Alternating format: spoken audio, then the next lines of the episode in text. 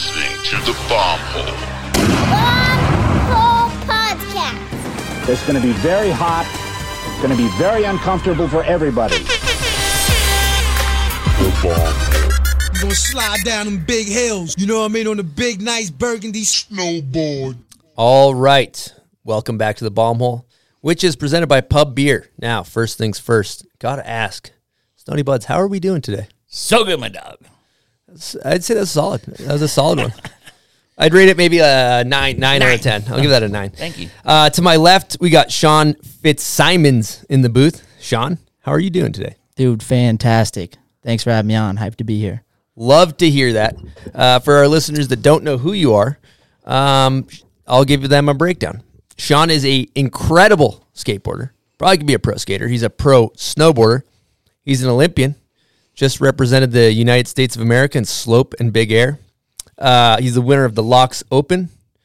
And there is no rail or jump he cannot front ten double cork off of. so uh, he's got a lot going on for him. He's killing it. Uh, but originally, he's a Northwest dogger. Uh, where'd you grow up? Born and raised Hood River, Oregon. Small town. Great community over there. A lot of support from them. Um, really saw that during the Olympics. I mean, it was like actually insane. I was my phone was blowing up. I was seeing like full like storefronts with like I mean, it almost looked like I died or something. It was insane. I heard images of you and They had Olympic watch parties where there was like a, basically a list to get in, is what your brother was telling me. Dude, yeah, I kind of. I think, from my understanding, it started off as like a list just because of COVID and trying to keep it more chill, and then eventually they just they gave up. Too many people were trying to get in, and like I saw the videos from the bar and Qualies, it was electric. It was nuts. I was blown away and just pretty astonished by the support. Like, couldn't ask for a better community to grow up in. yeah, pretty Hood, nuts. Hood River. You guys got a lot going on there. You got uh, heavy wakeboarding. s- Or no air- kite, kite, kiteboard, that's right. Dylan Thompson. Dylan Thompson. That's what I was D thinking Thompson. I'm surprised. Did you ever think about going pro Yeah. kiteboarder on him? No, dude, I always just like skated too Dude, much. you must have got in there in the kite. yeah, I did. A little bit. I, mean, was kiting for a that while. That's actually funny. I- So I started kiting at a pretty young age, actually. Oh, it's called kiting. Sounds Kiting. like it's yeah, called kiting. Yeah. Uh, well, that's like my parents got to Hood River because of windsurfing. Okay. So windsurfing's OG, and then kiting started coming around. And there's some loose kiting stories from back. Like my dad has some crazy ones, kite mirrors they call them, because the kites were like super sketchy and just wasn't dialed like they are now. Pretty like real safe now, but like getting dragged through the woods and stuff and sketchy shit. But um, but I did kite for a while. Was pretty into it for a little bit, and then I just started to think it was too much of a hassle. And I was like, I can just go to the skate park and skate, and it takes me five minutes to drive down there. I just go skate. Versus the kiting, I have to go down. I load all my stuff in my truck, a lot of kites, a lot of gear, and then you get down the water, put your wetsuit on, harness, then you g- pump up your kite, walk it all the way down to the sandbar, string your lines, and then you go out. And it's like worth it if it's windy a as sick hell. day. Sounds like a lot of effort. Yeah. It's so windy. I hate the wind. Dude, I would definitely my first time out be that dude getting dragged through the woods. I get that harness on, clip on, and yeah, later. right well, I'm forest. fascinated by the fact that you grew up with a mega ramp and a mini or a vert ramp in your backyard. How the hell mm-hmm. did you guys come up on that? Dude, so when I was five, we moved from we were kind of downtown Hood River, and then moved to the west side where there was more like we got like two acres of property out there, and my dad had this client. He's he's an attorney. He had this client that was getting rid of the the mega ramp, mini mega we call it, and he was like, "Do you want this mini mega?" And my dad's like. I guess. I mean, I just got a bunch of property, and my dad was like kind of BMXing and like was into mountain biking. He's like, sure, like we just got a bunch of property, might as well just throw it throw it in there. I wasn't even skating yet. Um, kind of learned how to skate by rolling down the the landing of the the kicker. So like this little six foot whatever, and then from there things just kind of started getting added on. I started skating. Um, we had like a mini ramp in my garage before we remodeled. That was sick. So I thought of that, and then the vert ramp came about because Drew Brownrig, he had a vert ramp in Bend, and yeah, shout out to Drew. Um, he had a vert ramp in Bend. They were like, we're, we're selling the house, trying to get rid of this vert ramp. Do you guys want it? And we're like, for sure. Like, such like sick eleven foot vert ramp, Skatelite, everything. So me and my dad go down, get all the Skatelite off this ramp, and load it up in the truck. And we have the coping too. Get back to our place. We're going back down the next weekend to go grab the rest of the ramp, and the new people move in and just like wrecking ball it. So we're like, oh shit! Now we have all this Skatelite for this ramp. So we, my dad's like, dude, let's just build it. And so, like a three month project, my dad just went all in and like, I was helping. He was the brains, but I was like putting in screws and stuff. I was probably like twelve at this point, and so that's how the vert ramp came into. So when you're a Fruition. vert baby, that's how you can just Vert destroy baby. Yeah, transition. Because if you guys are unfamiliar with watching Sean skate, it's like, dude, big air Johnson out there. It's crazy. Skate vert bowls transition. But so why didn't you pursue a career in skating? Did you think about ever pursuing a career and being pro? dude, I did like when I was younger. That was pretty much all I did. Um, I think randomly we were driving by the skate park one time. I think I was five, or I th- it might have been like four or five, and I was like, I don't even really remember it, but for some reason I was like, I want to skate. And for my fifth birthday, we went and my went to the local skate shop IPS and got some skates. My dad started at he was 38, I think at the time. He started skating at 38. My brother got one. My first day at the skate park, my dad ends up dislocating his shoulder. Hangs up, Oops. dislocates his shoulder. He's like walking to the car, tunnel vision, and he's like sweating. And we're like, "Are you good, dude? What's going on?" and and there you go. He's like, uh, like doing like that thing. I'm okay. I'm okay. And like going to the car. He's like, I gotta call your mom. And we're like, all right, can we keep skating or what's what's going on? Um, but no, anyways, and then pretty much spent from five until like I don't know twelve, pretty much every day at the skate park. The parents would just drop me off, and then the older kids would look after me, and I'd be hit like ten hour days at the skate park just skating the whole time. They used to call me stunt fetus because Sounds like a name Chris would come up with. yeah, God, just this little grom, dude. I was like, I was like this little Stunt piece of fetus. rubber. I was like, Makes this, a lot of sense now. That was watching your snowboarding. Yeah. yeah, I was just like this little piece of rubber, ra- like in all pads and a helmet, just trying to launch off anything. Anything. Um, but no, and then I did some skateboard contests uh, that were fun. Um, and then I got invited to Combi pool party, and that was kind of more off of a connection rather than feeling like I earned being there. And then when I got there, it really felt like a connection hookup and not like I earned it. So I was there and just like Chris Russell, Sorge, um, Cory Juneau, like all the big cats that are big cats now, were just going insane. And that was like so sick to be there and watch that competition live. It's like watching skating at that level live is pretty unreal. But no, me and my brother, I went I got last place. My brother got second to last. I was embarrassed when I was skating and kind of since then I have I was like I think I'm good on the contest skating thing. I'm just going to do it for me at that When, point. when you did that contest, though, were you as good then? Or as good now? Like, you, are you better now, though? Cause Yeah, yeah, the much. footage I've seen of you looked incredible. I mean, But imagine if you're the big dog in Yeah. Oregon and then you go to SoCal and you're like Yeah. eating humble pie. you're- yeah, I mean it was the, everyone's just killing by far the most humbling experience of my life. Yeah. Now, your dad's an attorney. hmm Uh, hypothetically, if I was in town, caught a case, is he the type of guy that could help me out? I'm asking for a friend. no, he'll get you dialed for sure. cool. Love that, buds. Uh, I gotta. I mean, I you never know. I gotta know, ask. Have you ever?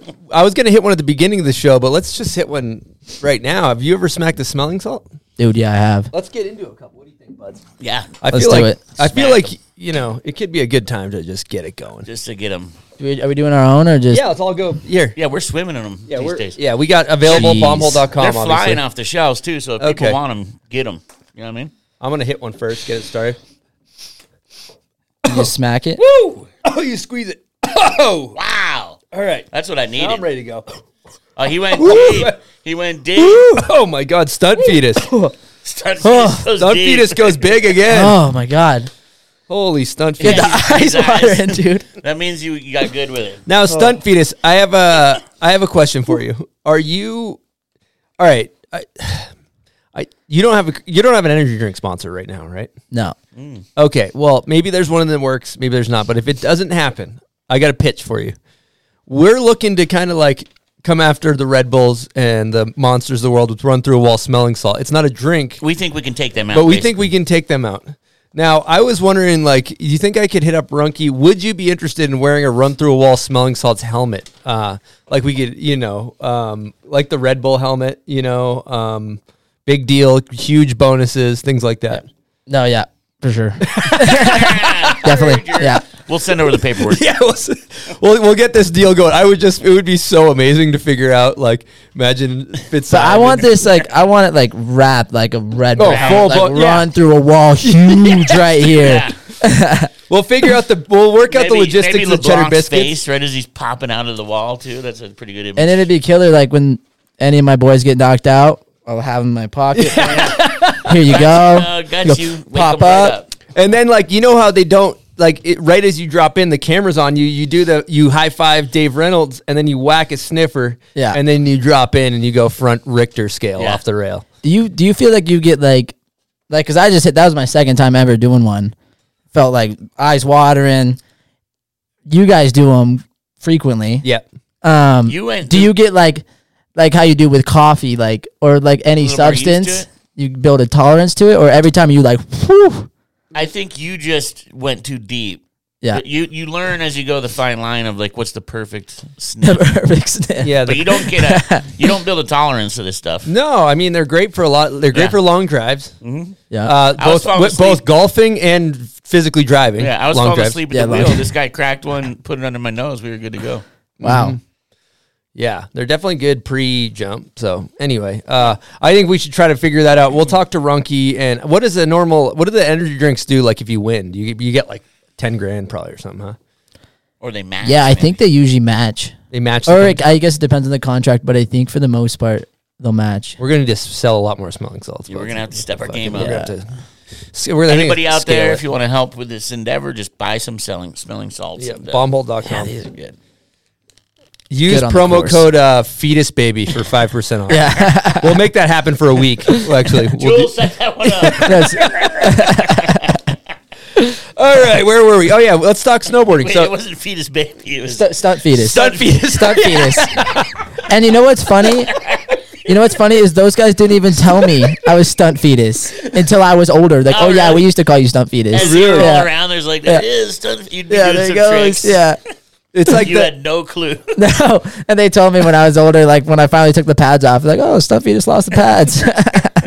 you were just all pads too. Uh, oh yeah, dude, just dude, little. like rolling around, like you like as a grom, you know, when you're that young, you go boom, bounce off. It's like rubber. It doesn't even. You're chilling, but then you do like little siren cry. You're like six years old, and you go. there's like well, there's two ways to go about the grom cry. It's that one. It's like where you like they hit, and you're like, damn, that was gnarly, and then they're like, it's all quiet, and then you go. and then it gets do that. super loud, or it's like the the kid, the grom that smacks. It's all quiet, and then he's like trying to play it cool and trying to get out of the bowl, and then someone goes, "Are you good?" And they're The second someone asks, yeah, as soon as someone is like, "I'm not good." But then, what? Ten minutes later, they're trying the same thing, They're back taking in the it. same Yeah. slam. yeah rubber body at that point. Yeah. So snowboarding, you're from Hood River. What do you go? Uh, Timberline. Uh, So winter, Meadows, too? winter was Meadows. yep. T line summer. Mm. So pretty dialed, dialed on that end. I would go to kind of when I was younger. If it was like sunny, kind of park days, sometimes I'd go over to T line because the jumps were some. Were, I mean, now the parks are always changing over there. It's like kind of hard to. Kind of depends on what era you're in, like which which side of the mountain's the better park. But occasionally I'd go over and ride T line jumps. Um, if Meadows Park wasn't super good, and the other way around, you know. So it's good to have both. Um, and especially T line in the summer is unreal. Having that at like 40 minutes from your house. I got a question coming in from your brother. Uh, I think it's good early on, so I'm gonna hit it right now. Here we go. Hey, Sean. It's your bro Tucker here. Why don't you talk about how you thought you were Spider-Man? Oh God, dude. Shortest guest question ever. I gotta respect that. a respect great that. one, too. a great one. uh, dude, I, when I was younger, I think I don't even. I think I was like six, seven, se- in that range. You know, maybe eight. Um, I like got obsessed with Spider Man for a second and wore a Spider Man costume for two years. Two years Two straight. years straight. Yeah, like it'd be all ripped up and tattered, and like I'd be running around in Spider Man cost cost like all these pictures of daycare, and I'm in this little Spider Man suit. I love that your Running parents around. just let you rock that for two years. Like they were like, what? Yeah, they're just let, down. let the kid do his thing. You talk to about Spider Man with Miles Fallon. He's a big Spider. I know. I just I just listened to that one. That one is sick. He's huge on Spider Man, and I love the the video part. And then it goes Spider Man, huge curveball. I was like, no way, it's so sick. and then he hits the line too. Mm-hmm. He knew it. It was You know, he wasn't bullshitting. He knows his stuff. Well, yeah, your snowboarding is kind of reminiscent of Spider Man. I mean, the front ten off the rock and shit. Fucking some Spider Man shit. that is some Spider Man shit. Thank you. I'll take that. so growing up, uh, I'm guessing you know you went contest route. So Mm-hmm. you had probably USASA. Uh, did you do nationals and stuff when you were a kid? Yeah, definitely the whole nationals grind.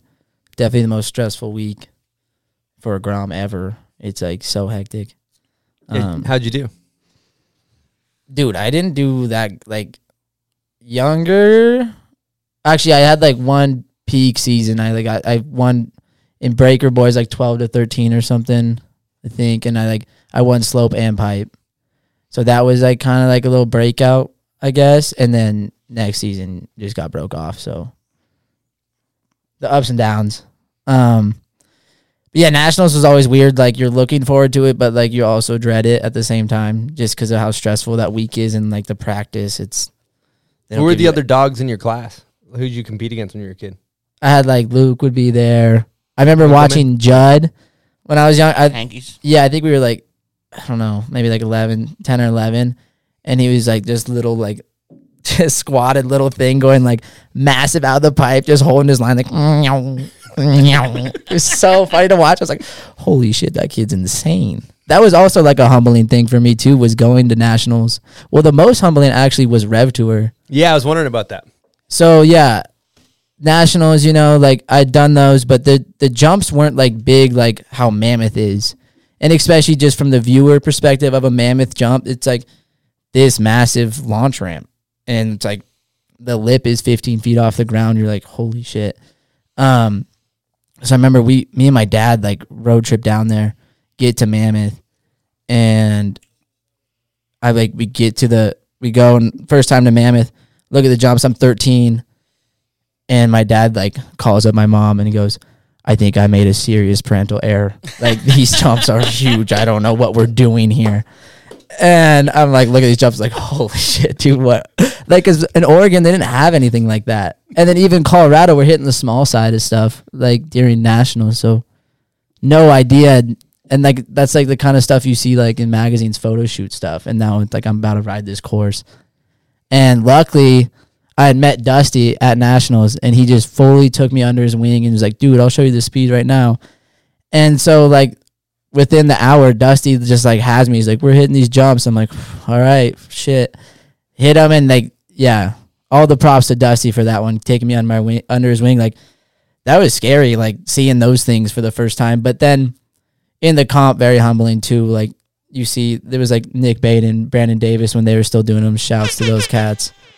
Uh, and all those other like Chandler and just the big dogs at the time doing those contests and I'm like, dude, I'm so out of my element here. But it's also like kind of a motivation to see that. And you're like, I probably get to that that point. Look at that foreshadowing. You got Dusty Yeah. tone in, uh, stunt fetus. Yeah. Fast forward a few years later, they're both in the Olympics, and Yeah. fucking doing their thing. Yeah, it's interesting. And I suppose everyone is in that position at one point to get there. I think this is like probably two years ago for It is- Fitzsimons though, because he's ago, like, huh? well, well how old are you? Twenty one. 21, yeah. Yeah, that's sick. Um, I got a question for you. So a lot of people when they do contests, me personally, when I'm gonna hit a backcountry jump, like I always feel like I gotta take a shit right before I go.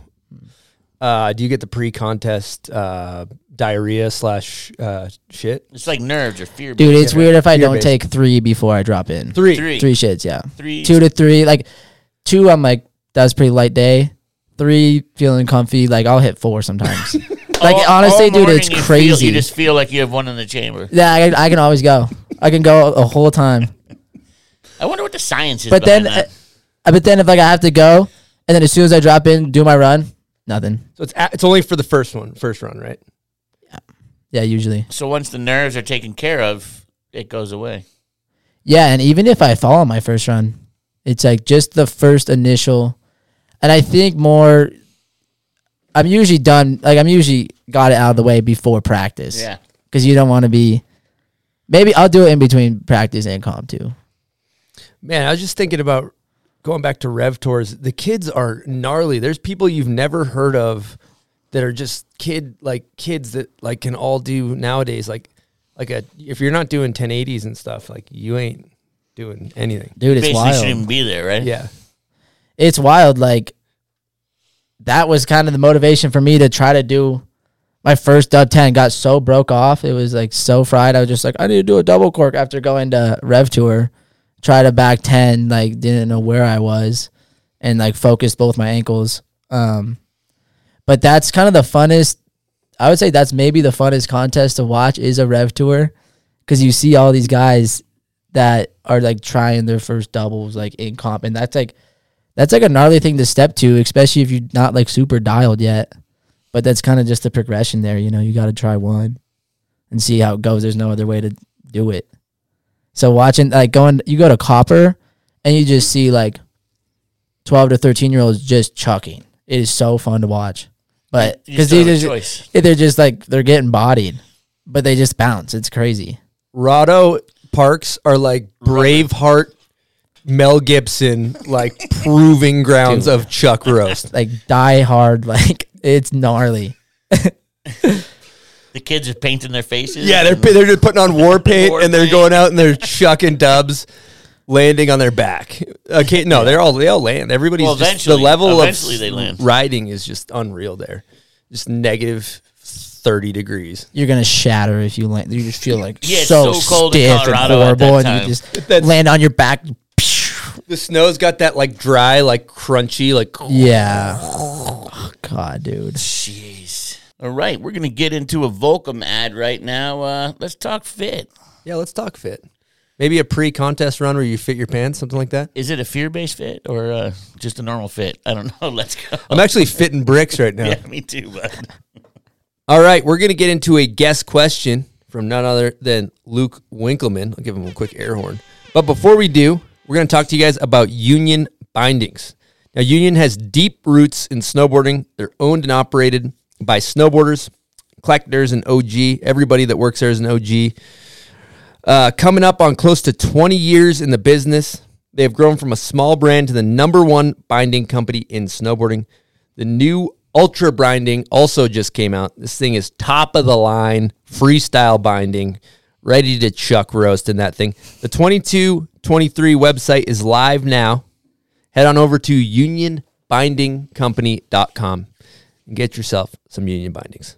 All right, with that being said, let's get into the Luke Winkelmann guest question. Yo, what up, homies? Um, hope y'all are enjoying the episode. Sean is at gym. I'm I'm excited for this one. Uh, but I just wanted to ask, what are some of your favorite activities to get up to in the summer in Hood River? We had quite a time out there with your friends and fam. Uh, maybe let some people know what we get into there. And talking skateboarding quick, with owning your own vert ramp, did you ever want to pursue a career in skateboarding? You're incredible at it. Enjoy, guys. Peace.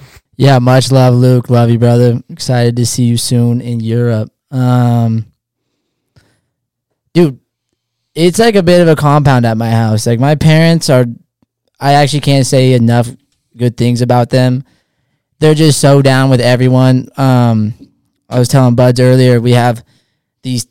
My dad and I have built these tent platforms out there, so it's like homies will come. Luke came. Uh, Dusty has come in the past, and just a bunch of other homies will come and stay at my house during the summer. And these tents, like a ten person tent, and you have it all to yourself, and it's like a queen mattress off the ground, pretty dialed setup. And we have like three of those platforms set up now. So we'll just have people rolling through all summer. But yeah, we get up to a bunch of stuff. Um, a typical day for me and Luke was we would go up to the mountain every day, snowboard till like two or three, come back down, get a quick nine in, and then either go skate or get in the water.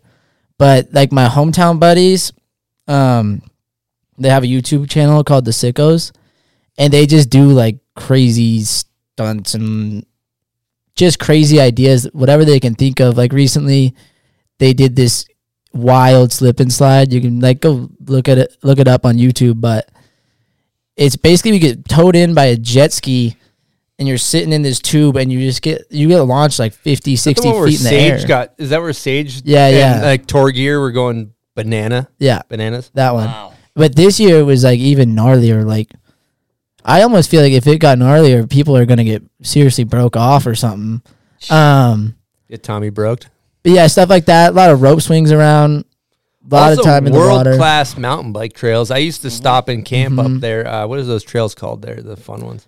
uh post canyon Post Canyon, that's yeah. the that's the zone and then like sandy ridge uh over in Welches is pretty money so do a lot of mountain biking as well It's pretty cool because you have the kind of stuff that's in the big pine trees, like uh, Post Canyon, and then across the way you're in like Lord of the Rings style. You know, big overview, big open. Yeah, like uh, I think you're probably thinking of like Syncline, you like right on that ridge, Yep. at that gnarly. Yeah. Mm-hmm. So yeah, it's pretty diverse. Like, especially in the spring, Syncline um, will go off because it might be still too wet in uh in the woods, but Syncline's money because it gets some sun.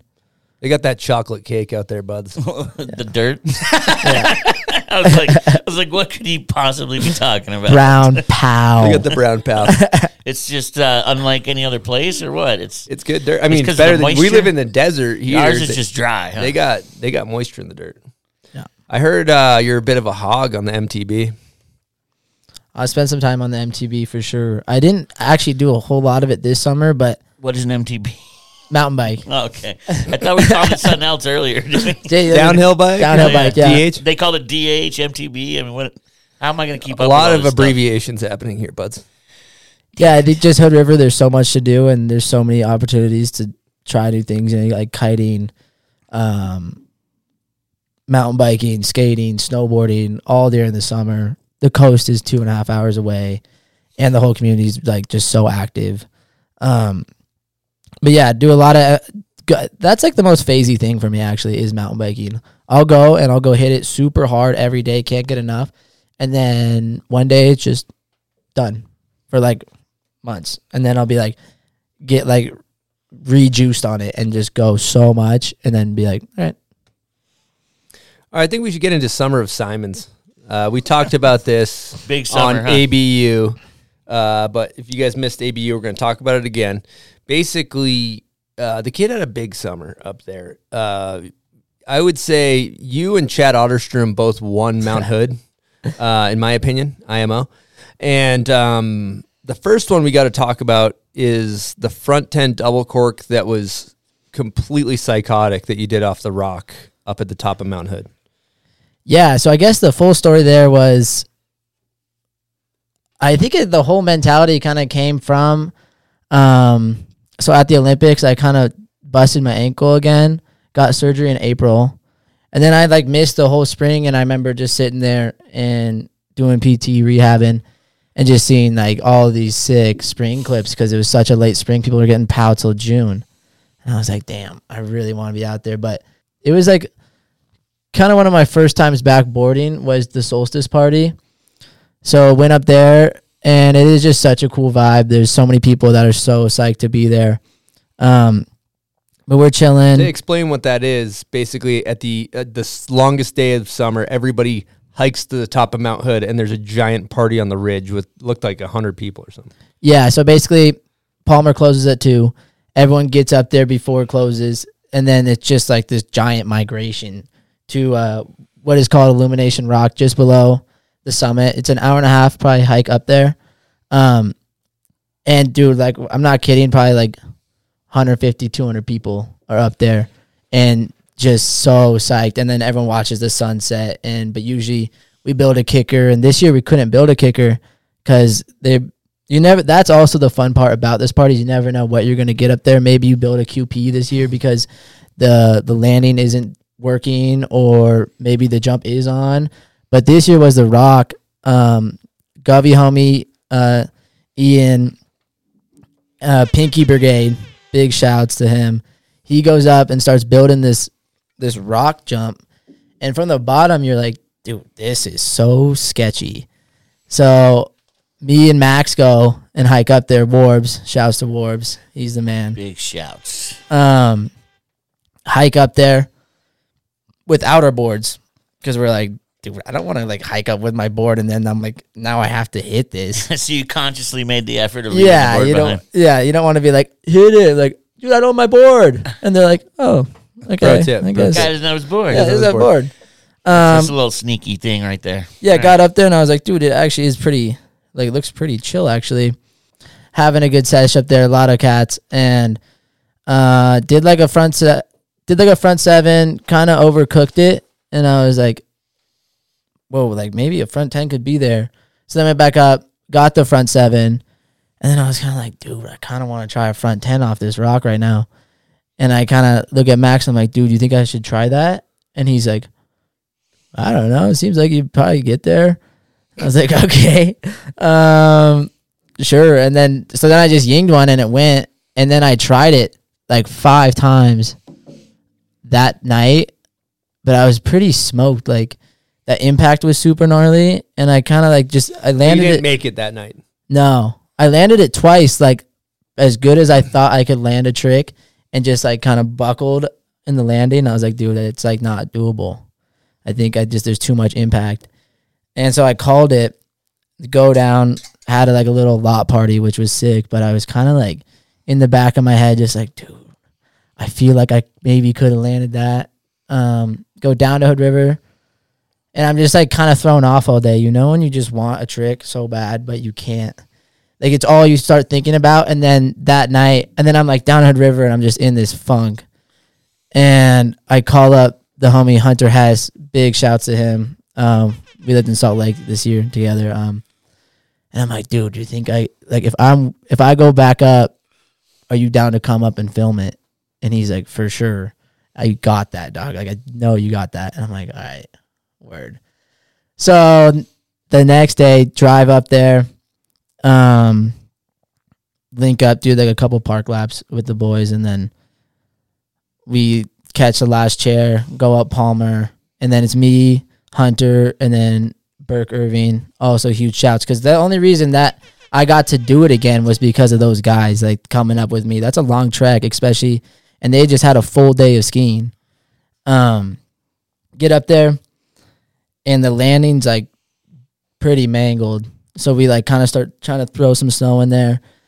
Uh, build the build rebuild the lip, and I'm like, dude, all right, I got to do it now. There's no people, no energy either. Yeah. Too. It's like a whole different. Yeah, vibe. before Whole different vibe dude. out before there. I'm, le- yeah, it's like a way different vibe. I'm like, what? And I cut up there, and I'm like, fuck, dude, like, And what? these What am I all the way up doing, there, dude? Yeah. I got these guys all the way up there, like, dude, you got this. And I'm like, are you sure I got this? Looks, this doesn't look nearly you- as chill as it did did last time. Did you warm it Yeah. back up, or did you jump right back into? It? I just went right back into it. Holy shit! Yeah, well, I was respect. like, dude, this impact, I can't take too many of these. I just gotta either like, I just gotta go for it. cold turkey But- front end Dubsky. as like classic mom deal too. I'm leaving. She's like, you know, you don't have to do this, and I'm like, don't say that. Like that's scaring me. And uh, she's just yeah looking out for me. But so then I kind of have that in my head. I'm like, is this one of those where I'm like, wait, I'm like in over my head and maybe just should have let it rest. And but yeah, tried it the first time, kind of blew up. Second time, kind of blew up again. Third time really blew up. Third time really blew up, blew and then up, really blew up. and then I remember I was up there, and I was like, the landing was so bombed out. I'm like, dude, if I don't land it this time, we're gonna have to re like try to rebuild this landing. And it was kind of like one of those moments you're just like, I'm so over this. Like I gotta land it now. I'm so over it. Dude, it was so impactful. Got up You in literally, the bomb hole, yeah. yeah, you were all up in that bomb hole with the resurrection. But the the uh, impact is insane. Like whatever injury you were nursing is clearly healed if you didn't Yeah, explode clearly, on that. Clearly huh? healed. Yeah, that was something that was funny. Malachi Gerard, he like commented. He goes like, um, "The mission to test the ankle or whatever." It's funny. Now that thing went viral too, right? Yeah, that was actually funny too because Clavin, I was up there and he just like, Mark Clavin. yeah, he just Facetime me randomly, you just to um check in, and then like, and I just like turn around and show him the jump. He's like, "Oh shit, you you're going back for it. You're here," and I'm like, "Yeah, I'd let you know how it goes, I guess." And then that was it. And then I just sent him the clip, and but that's like the ultimate dude to hype you up too. He's sick. Clavin. He's, He's, fucking he, you know, he could be a potential another team rider for yeah. run through a wall smelling salts Yeah, as he's well. great. Great energy with that guy. Yeah, Yeah. yeah. Okay, we're going to take a quick break and talk to you guys about Granite Towers Equity Group. It's Dan Breezy's company. He was episode 71 of the Bomb Hole. He's a friend of the show. And if you're looking to invest some money, he's got a great company for you. So here's a couple words from Dan. What's up, everybody? Dan Breezy here with Granite Towers Equity Group, here to talk to you a little bit about investing. During my snowboarding career, I made some pretty stupid investments and put a lot of my money in IRAs and life insurance policies. And I soon realized these investments were not going to move the needle. So in 2017, we founded Granite Towers Equity Group, where we buy multifamily apartments. We come in and add value to every deal we buy by upgrading the property's interior and exterior, and you can invest right alongside us. You don't have to go out and learn it all and manage your deals and become a professional investor. We've raised just under 100 million in equity and have 2100 units under management in the Dallas, Texas and Nashville, Tennessee market. And we invest in every deal we buy. Every single deal we'll have skin in the game. So direct message me today on Instagram to learn more. My Instagram name is at Dan Breezy. That's at D A N B R I S S E. Or send me an email, Dan at granitetowersequitygroup.com. Thanks. Okay, we're going to take a quick break and talk to you guys about the style experience, buds. Canada Snowboard is revolutionizing the big air game with their newest event, the Style Experience, with an integrated style contest component that is the perfect combination of progressive and timeless tricks, Chris. Yep. That one is going to keep the revs high, buds. Watch the best snowboarders in the world chuck carcass at the largest big air contest Canada has ever seen in the winter stronghold of Edmonton, Alberta. It's going down in the Commonwealth Stadium, boasting VIP suite options, private bars, heated tents, a vendor village, and more. Fire this one up on the evening of December 10th, Canada. The style experience is made possible through the partnership between Canada Snowboard and Explore Edmonton, presented by Toyota. Get on your most stylish winter gear and secure a spot at the winter event of the year on Ticketmaster. I got a quick Patreon question. This is from uh, Thomas Portet. When are we going to be seeing a step down contest in the Illumination saddle? And who will take second place behind you? Uh, dude, I would be. That would actually be sick. Kind of turn it into a. How many how many ACLs do you think would go on that? Dude, yeah, who knows? But the Honestly. saddle's different than the rock. There's like a whole. It's a whole different. Well, they kind of just yeah. The rock is the whole there, zone. and then the saddle is kind of what everyone sits on. You know. And that's where Darcy went up and got that crazy ski photo, right? Ski photo of the year, Darcy Baca. I don't know. Don't know what that. You guys haven't seen this thing, dude? They drop in because right next to it, there's that big pointy rock, right? Mhm, That's Illumination Rock. So some skier they built a giant kicker, and I think they brought a winch up to get him speed. Can you get Oh, speed what? if you had a huge kicker? Yeah, like Sammy. There's You gotta hit it. You gotta hit It- it hit was it. Sammy. Okay, yeah, yeah, yeah. It, it was like ski photo of the year like five years ago. Oh, okay, yeah, yeah, that makes sense. Like, cause his on top of hood project, yeah, dude, it was, like it was crazy. it's insane. The production on that, they had like cable. yeah, they built this like- huge kicker and just jumped. He was super high in a sunset next to Illumination Mm-hmm. Rock. It's like this. Ma- Amazing photo. you can build a massive hip if you have the snow right. It was, and it, I guess the snow was just right for that. Yeah, I think it was probably like around March when there's a lot of snow. Yeah. up there. incredible, incredible spot. All right. Some so you, part two of the question is who would take second. Yeah, who would take second? Dude, I was so bummed. I was trying to we me and Max were trying to get Mason Jar to come out, but I think he ended up having to oh. work. But I think that dude, he could Back probably, probably Sav take. off that thing. Yeah, he's an animal, dude. He's not scared of anything. No. He'll just chucking. It's so sick to watch. That's yeah, a good Mason contender Jar is right a there, great. huh? That's a I great I think that's answer. like it's right up his alley. That Yeah, whole so. that whole scene, that whole vibe. Okay, part two, Summer of Simons, uh, up up jam. You know, we, we talked about this on ABU, but we're gonna get back into that. Uh, there's been a number of highlights where you did the board slide, lawn dart, or and then the board slide, kind of like I don't know what you call that, cork seven, todio almost thing, Yeah, like underflip seven. Underflip I seven. don't know. And then the freaking one summer with. I also have to uh, mind you, you did front lip too, front lip. Yeah, I figured it would like because then you can kind of do like the little rock, like the rock out of it a bit. Walk us through the front lip, du- front ten double. So that just turned into similar deal as the rock, I guess, in a way. But it was uh I was like, dude, maybe I'll try like the dub fronty that Dusty did Yep. years back, and that was kind of the, The inspo dub there. what? Like the dub lawn dart fronty Oh, thing. gotcha. Yep. And Dusty had done that, and I'm like, damn that. I think I have enough pop, but maybe I'll try that. And I like did a couple of fronties that day, and I was like, dude, this is sus. Like you can't see anything. And then my homie's like, dude, you should just try to like, like do like dub ten type deal out of that like that weird underflip thing. And I was like, oh yeah, maybe. And then like spent like two days. I went up there and like just went up there and bitched out every time. Like would go in and Two be like, days in a I'm like, I'm doing it. This try. I'm gonna try it. And then would go in and be like, ah, and then you know, classic type of deal. Um, but no, then the day I tried it, it was like Luke was hyping me up, and I'm like, dude, I just gotta try it at this point. I've thought about this for like four days now. I just I got got to do it eventually. Tried it, almost got to my feet. We were so fired up. We're like, holy shit! And then go back to the top and just like immediately drop in again, and got so bodied, it was insane. Like, come around, and the funny thing was, the last thing in my head is like, oh, it's all day. This is like I'm gonna land it this try. As I'm coming through, and then next thing I know, just like full face plant into the bumps, so smoked, seeing stars, and I'm like, dude, maybe I'll try it again. Like it seems like it's there, and then kind of the boys were like, dude, just chill. It'll be here next week. Just chill. Like if you hit your head, don't mess with that. And I was like, smart. Like you don't. You always hear those like terrifying stories of dudes hitting their heads Yeah. twice in a row, and that's something you just don't want to mess with. So kind of so called it, and then came back up Monday next week. Tube's gone, and I had asked Park Crew before I left the the following week because they do a Sunday rebuild. I'm like, yo, is this tube gonna be here? And they're like, yeah, yeah, for sure. And I'm like, all right, money, I'll just come back next week. Come back next week, it's gone.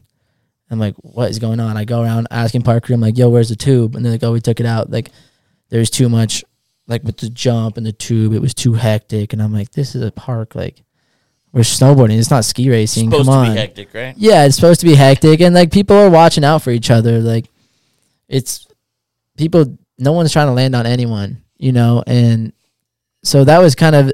So I went up every day that week. Every day I went up, I was like, "Yo, can we get this two back in? Can we get this two back in?" I'm harping on him, and I'm like, "I really need to get this trick." And it's like another one of those you lose sleep about. You're like, "I know I could do it, but," um.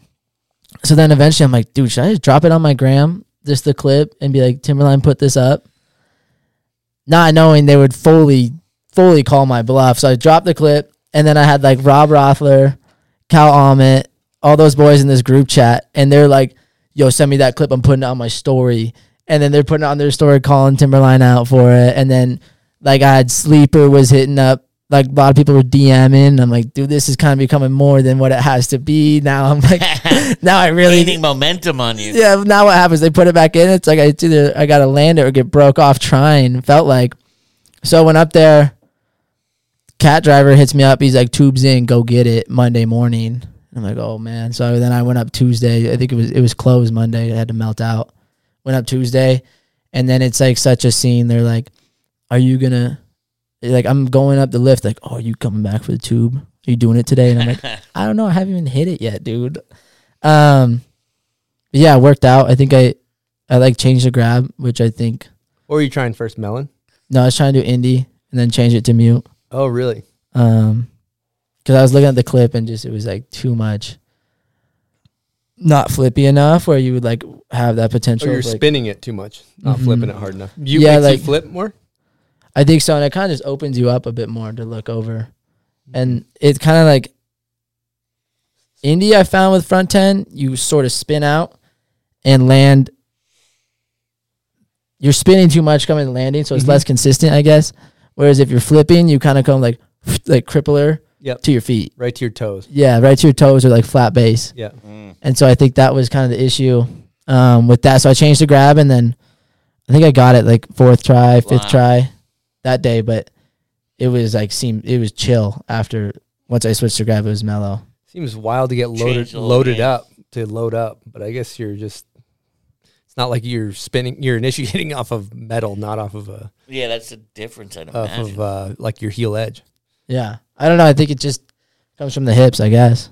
Well, that's an interesting one because uh, I was wondering this, like how many how many front end doubles do you think you've done in your life?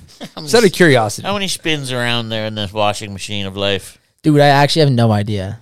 Like, I mean, every all winter you're going to contests. You probably do a couple warming Mm-hmm. up every time. Every time, right? yeah, I guess if I'm gonna do like a front fourteen, definitely doing a couple of front tens before that. Done a lot of So front. on, on on an average week, let's say all winners. Let's just break this down. Let's break it down. Because like how many a on an average week, you're like you're probably gonna do what, like 20, 10, 5? if Five- it's five contest, if it's seems low. contest, I'm probably Contest week. I'm probably cranking like five to ten a, A day. day. Five to ten a day. and it kind of they kind of become yeah five to ten a day contest. We'll go conservative. Five a day, five days a week. Mm, probably I don't, I don't probably think three. this is a nine to five scenario. Let's go. Let's go ten a day, three days a week. So that's thirty. We're 30. talking like Friday, Saturday, Sunday. So let's say thirty for you know, and you're going to a bunch of contests. So I feel like you're probably. I bet like a hundred's probably a, a like a decent guess.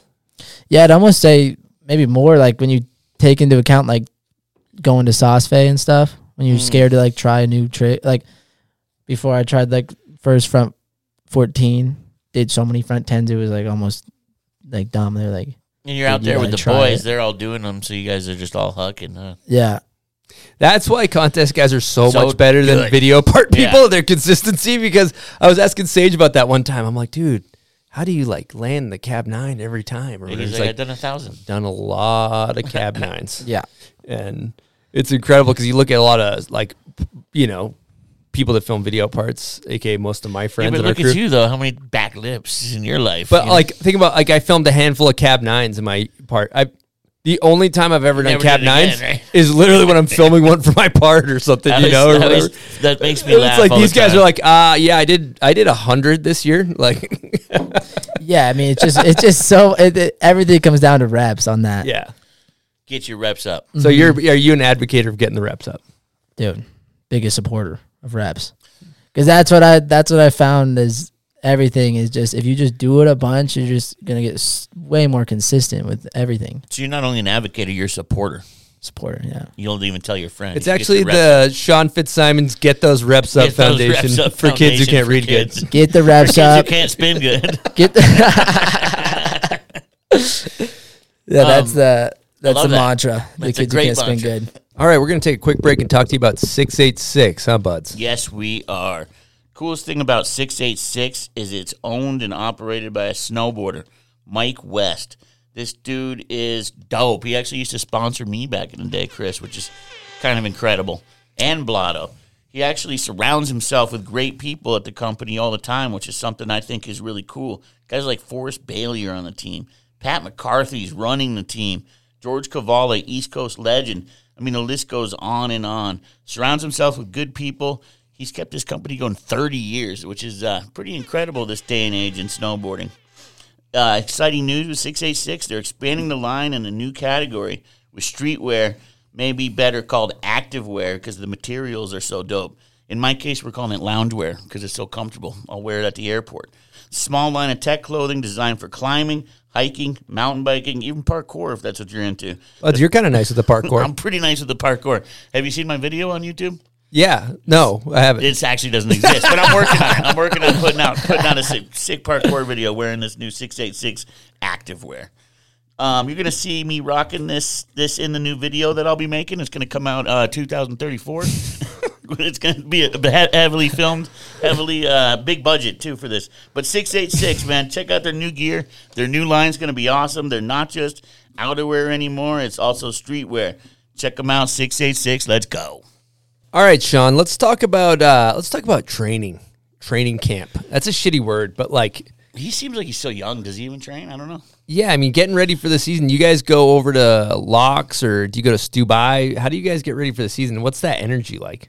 Yeah, we do go. We go to Saas-Fee usually, and then go into Stubai after that. But yeah, I do agree. Training camp, not a dope word for it. It just you're just bored in with your homies, and the vibes are like, dude. It's kind of the fall is like probably the scariest time of the season, but the most fun. Um, like this year in Stubai, it was like me, uh, Red, and Luke, and there's just this massive jump, dude. This jump was scary to straighter. You'd rather just like spin and like so you didn't have to see as much because this thing was like you're just going up this wall like what? Oh shit! And then you just fly off, and it's it's terrifying, really. And and like you'll be seeing ev- like everyone there is trying All to the dogs. everyone's trying to be somebody.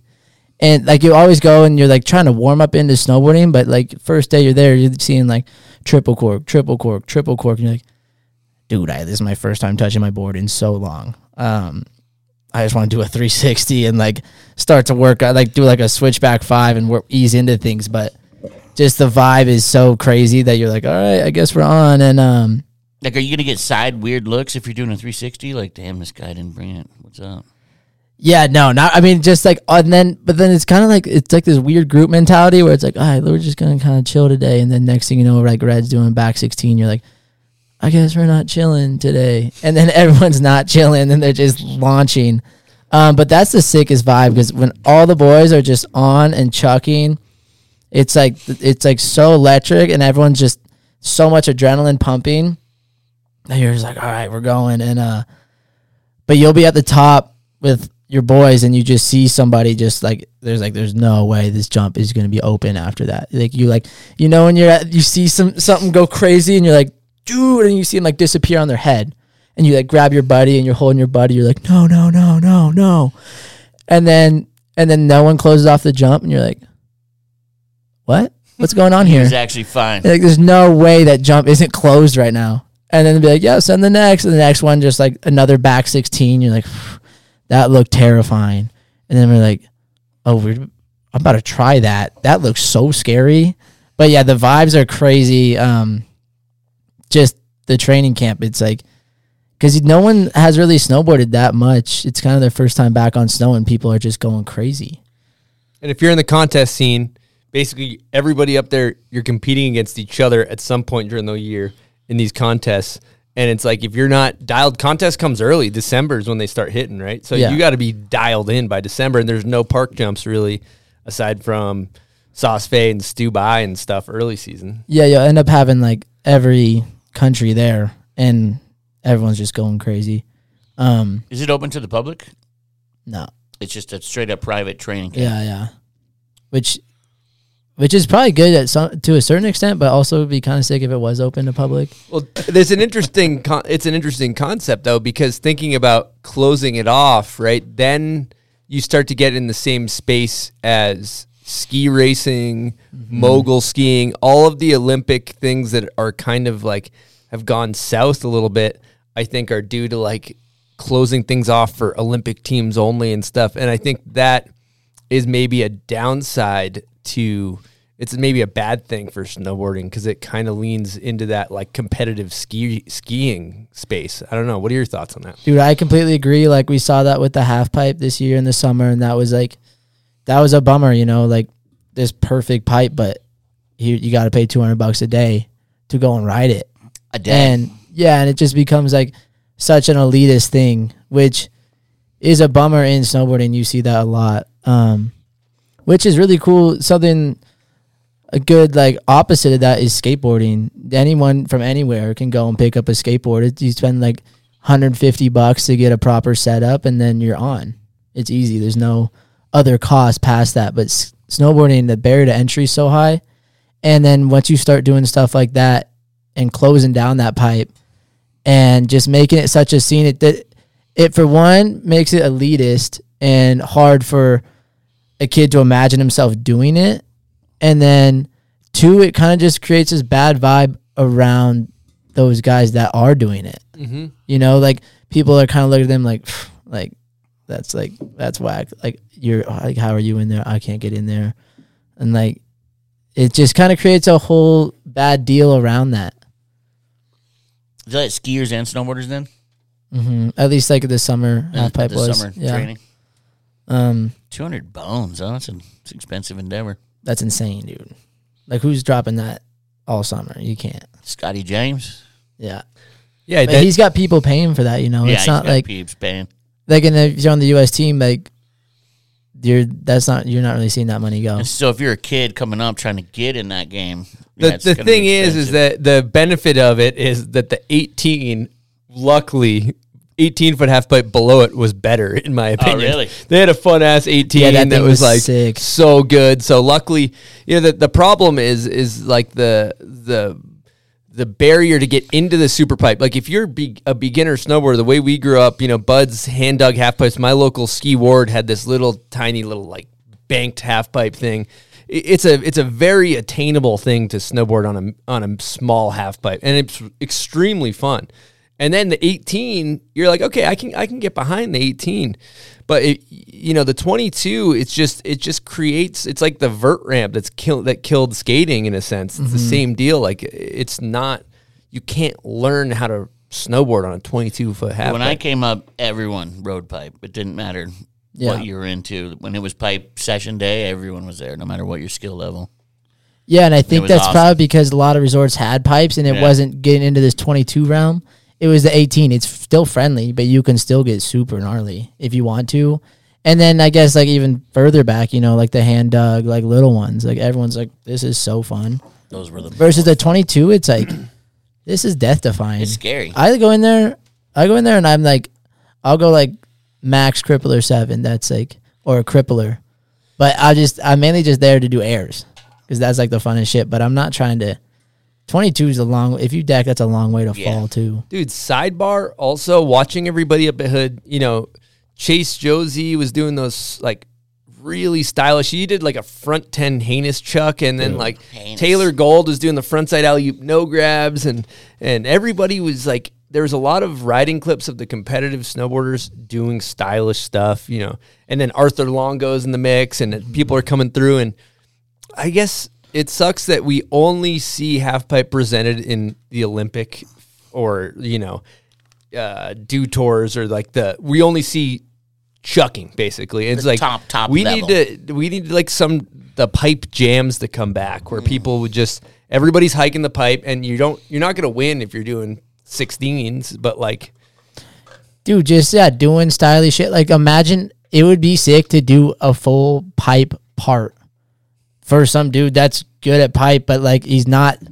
he's not doing a pipe run, he's doing a pipe part, the hand plants, carves, um, like a double heinous flip, like some creative shit like that is it's so cool to watch. That's what I would do. I would go sesh sesh the upper park, like ride jumps and jibs, and then go down and just post up at the pipe and watch the boys do some really cool creative stuff. They weren't really that was kind of the cool thing I saw with the pipe team this year was they weren't doing like they weren't training necessarily. They were like how can we do some stuff that is like kind of MBD styly um still gnarly and and then the whole pipe scene down below like the 18 like so many rad clips coming out from that this summer like it was so cool to see all that and you see like how much people do love pipe but you only like you said you see it on this Dew Tour olympic x games scale but that's it you know and then as a kid you're like you're like what some kid from vermont you're like where's the pipe there's no pipe It like doesn't look fun either at that level. yeah it looks terrifying and then you see and then you're probably gonna see someone deck and you're like i'm good on that Real good on that. yeah So I have a question. I kind of want to dissect your snowboarding because when I look at the contest scene, or you know, take Rev Tours, you have Rev Tours, and then you have like the top ten, top fifteen slope style dogs that are just like in, incredible. And there's like, it seems like there's this like a lot of kids that are able to break past and learn how to do 1080s and 1260 like 1080 1080 1260 like there's a lot of people that have figured out how to do that and then as you get into 14s 16s it obviously gets way more dangerous. Um, and it seemed like for you you just kind of like were able to like click into that next level of past the 1080s and and into those those bigger 14s and stuff. And and you flip your spins too. They're not flat so you can't really like test out when you're going full ass over tea kettle um what how how did you break into the 14 16 big dog realm Dude, I think that was like when I was 17 and the, it was my first time going to Saas-Fee. And like I said, vibes crazy. And everyone's chucking. You're like, I should probably just get on this wave. And I remember I was doing switchback 12s, doing a bunch of switchback 12s. And like, dude, I feel like I could just do it. I feel like I could do a switchback 16. Um, and then I guess that's the thing. You that's the thing. Like I was talking about with like the kids trying their first double corks earlier, is that it's such a step into the unknown. And then, but like a to do like a triple is like the step to the unknown, but like even scarier. And I remember, I just was like, dude, whatever. I I was listening to uh, what was I listening to? Oh, Billy, by uh 6ix9ine. Mm, love that track. Crazy song to listen to, but I was just like, whatever. Like just like the mindset, like I don't even care if I I don't care what people say. I'm a 6ix9ine fan. Whatever. Yeah. and I remember I just went in and just yinged the switchback 16. Didn't know what the hell was going on. Came to my feet and then like kind of fell over. And then I think I got it the second try. And then from there, kind of just you just get fired up, you know, and then you just kind of keep trying to chase that in a way. With Takashi yelling in your ears like that, I could see you getting hyped. Yeah, it's like that weird like mindset where you just kind of like you don't really care if you get bodied that much. And you know people can do it, so you know you can do it. Yeah, at a certain point in time do you kind of trust your air awareness to come to your feet For sure, yeah. And I think there but there's something to be said about trusting it too much. That's like I've gotten pretty bodied before being like, dude, I'll just I'll figure it out. Like I did that US Open, I was trying to do like back 12 off this side hit. And I'm like, well, dude, I've been getting to my feet. I'll just I'll just try one and I'll figure it out and like ended up destroying my ankle. I don't know if side hits were meant for spins that big. And also, if you notice too, did you figure out at a certain point in time that because that you're better at like flipping? If you look at a lot of the people that do uh, front front side spins and stuff, especially like they're super flat or just a little bit head dippy. But yeah, you fully just chuck them. Did, when did you figure out that that works better? Yeah, I think that probably I figured that out when I started doing like underflips and stuff. I just would they Low just center of gravity. Yeah, and it and the, the the flipping thing is kind of a blessing and a curse in a way because it is I think probably more consistent to flip. Um, just like what I was saying, you like come around to it versus trying to stop a spin. You know, doing like the Mons Roy's and like, but Yep. he's a flipper too. He's just unreal. But um, but the spinners like you, it's way more chill to try a new trick versus the flip. Like when you're flipping, you're like, all right, I'm really kind of stepping into the unknown here more. Where versus like I'll just do another 360 off of this already flat spin that I'm doing. So I've kind of been, and with the way things are going, it kind of seems terrifying to try to like, like I don't even want to do a quad. That sounds Actually, sounds crazy. horrible. Anything after a double just seems like I mean, watching at X Games Big Air, uh, Japanese homie uh, that was just getting bodied. hmm Who was that? That was uh, That was uh, what was Taiga? Was, was it Taiga? No, it was uh, Takeru. Takeru. Yeah, yeah. It was Takeru. Yeah, it's like when those things go wrong, they go they go so. Yeah, there's just so south. much, so many ways to die on that. It's so wild watching you guys though, because they'll you'll see you guys initiate for a triple and then be like, nope, and then like open up and like squirm Yeah. around your feet. Dude, yeah, part of that, but also part of that is like never not commit. Yeah. Sometimes I'll be in it. Like I had one at Laax Open. I was doing back back fourteen and like knew I didn't get the snap and knew I was probably gonna knuckle, but it's almost worse to pull out sometimes. So I have a question. If we, you know, I mean, you're putting down, you can do switchback 16s, back 16s, front triple 14s, all four 14s basically, right? Um, what where are we going to be in five, ten years? Where are we going to be in ten years? Dude, hopefully not any further than that. You know, like who's trying to do an 18? That's like people are so doing 'em, gnarly. though. I know. thought that back in the day, though, like that it couldn't get much further. You know, I know, and it continues to just go like what that one Japanese kid did that uh 2160 quintuple deal. Millennium Spin is that what, what they were calling? it? But that was kind of something I've like Isn't it the one? yeah, like the millennium yeah. The Or is that a infinity different one? infinity cork Infinity- or something, dude.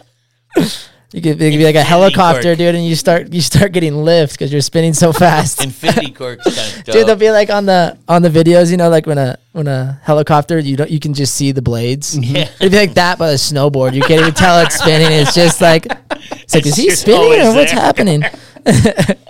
Well, we we kind of have a guest question uh, that kind from Red that kind of ties in. It's a two parter, but the first part is kind of along the lines of what we're talking about. So uh, we're gonna queue up this question from Redmond Gerard. Here we go.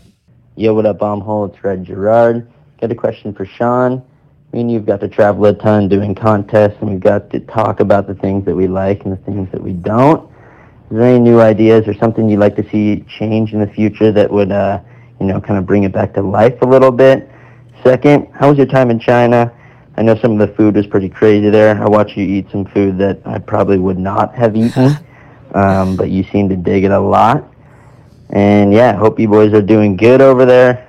Oh yeah, and is it Fitzsimons or Fitzsimmons? Gets me every time. Oh God, dude. The old Um, Simons that's a three-parter. debacle. Yeah, it was three. Yeah, he said three. two part and then Yeah. threw three on him. I'm gonna try to have to remember all three, but uh, yeah, I love you, Red. Thanks for the question.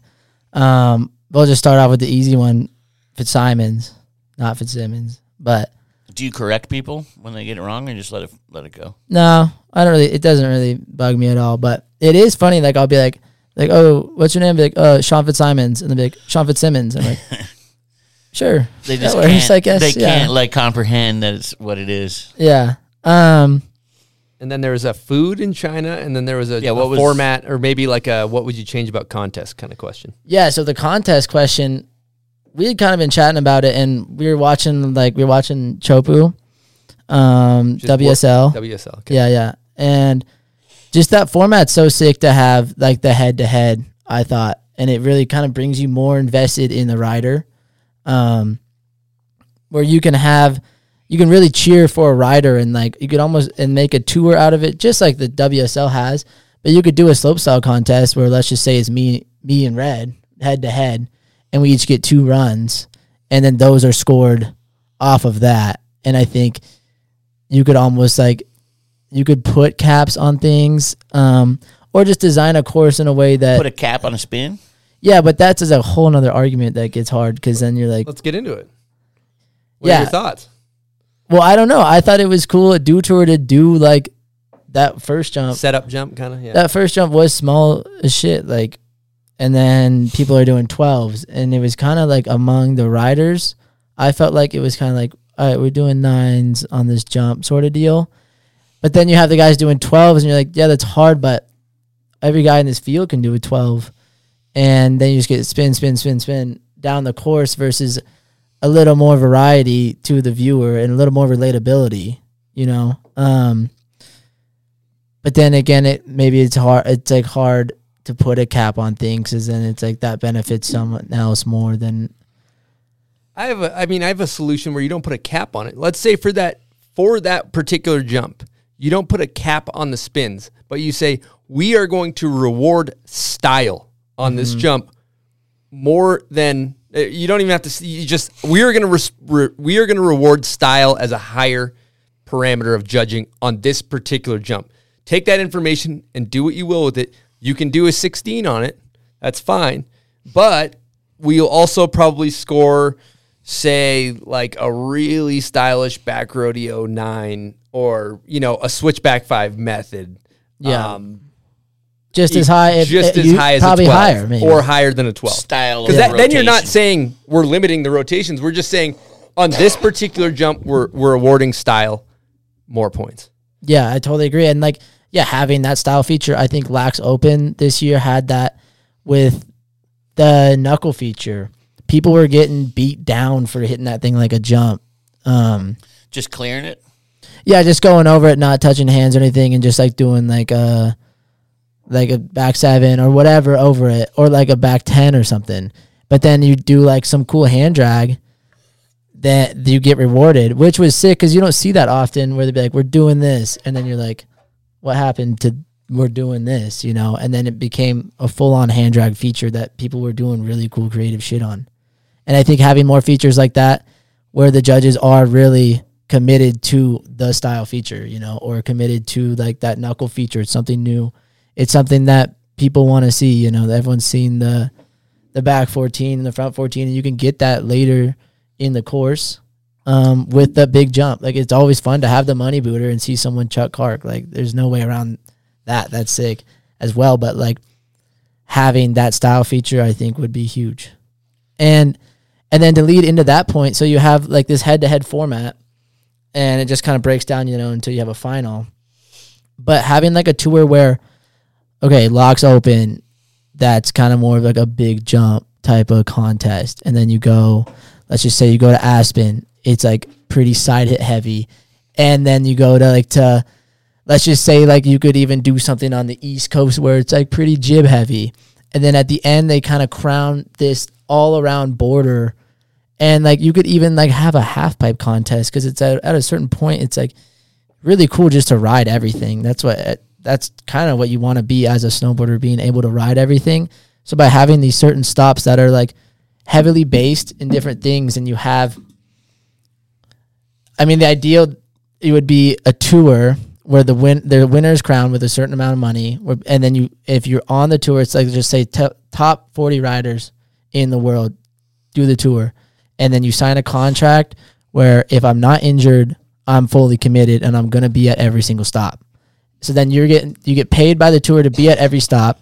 You could have merch where people are buying your bib. So you go like here, Sean, you're number four this season, and then people can run that bib and make it make the live stream accessible because at a World Cup, the only people that are watching a World Cup in Switzerland are my parents and other people's parents. My parents like up at like one in the morning trying to watch this live stream, versus, and it's and you have to get a VPN to even watch it and things like that. It just makes it so not accessible to anyone.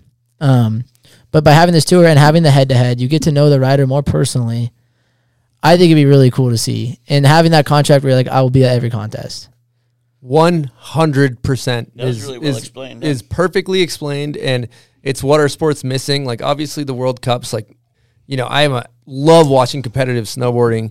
I couldn't tell you a fucking single World Cup result or Yeah, whatever. Like I going watched the down. Dew Tours, I watched the X Games, I watched the Olympics, but like we, as far as a a, a uniform points, I watch um, natural selection. You know, that's Mm-hmm. Mhm. great. I watched the the U.S. Open, or the I guess that that's kind of done, but.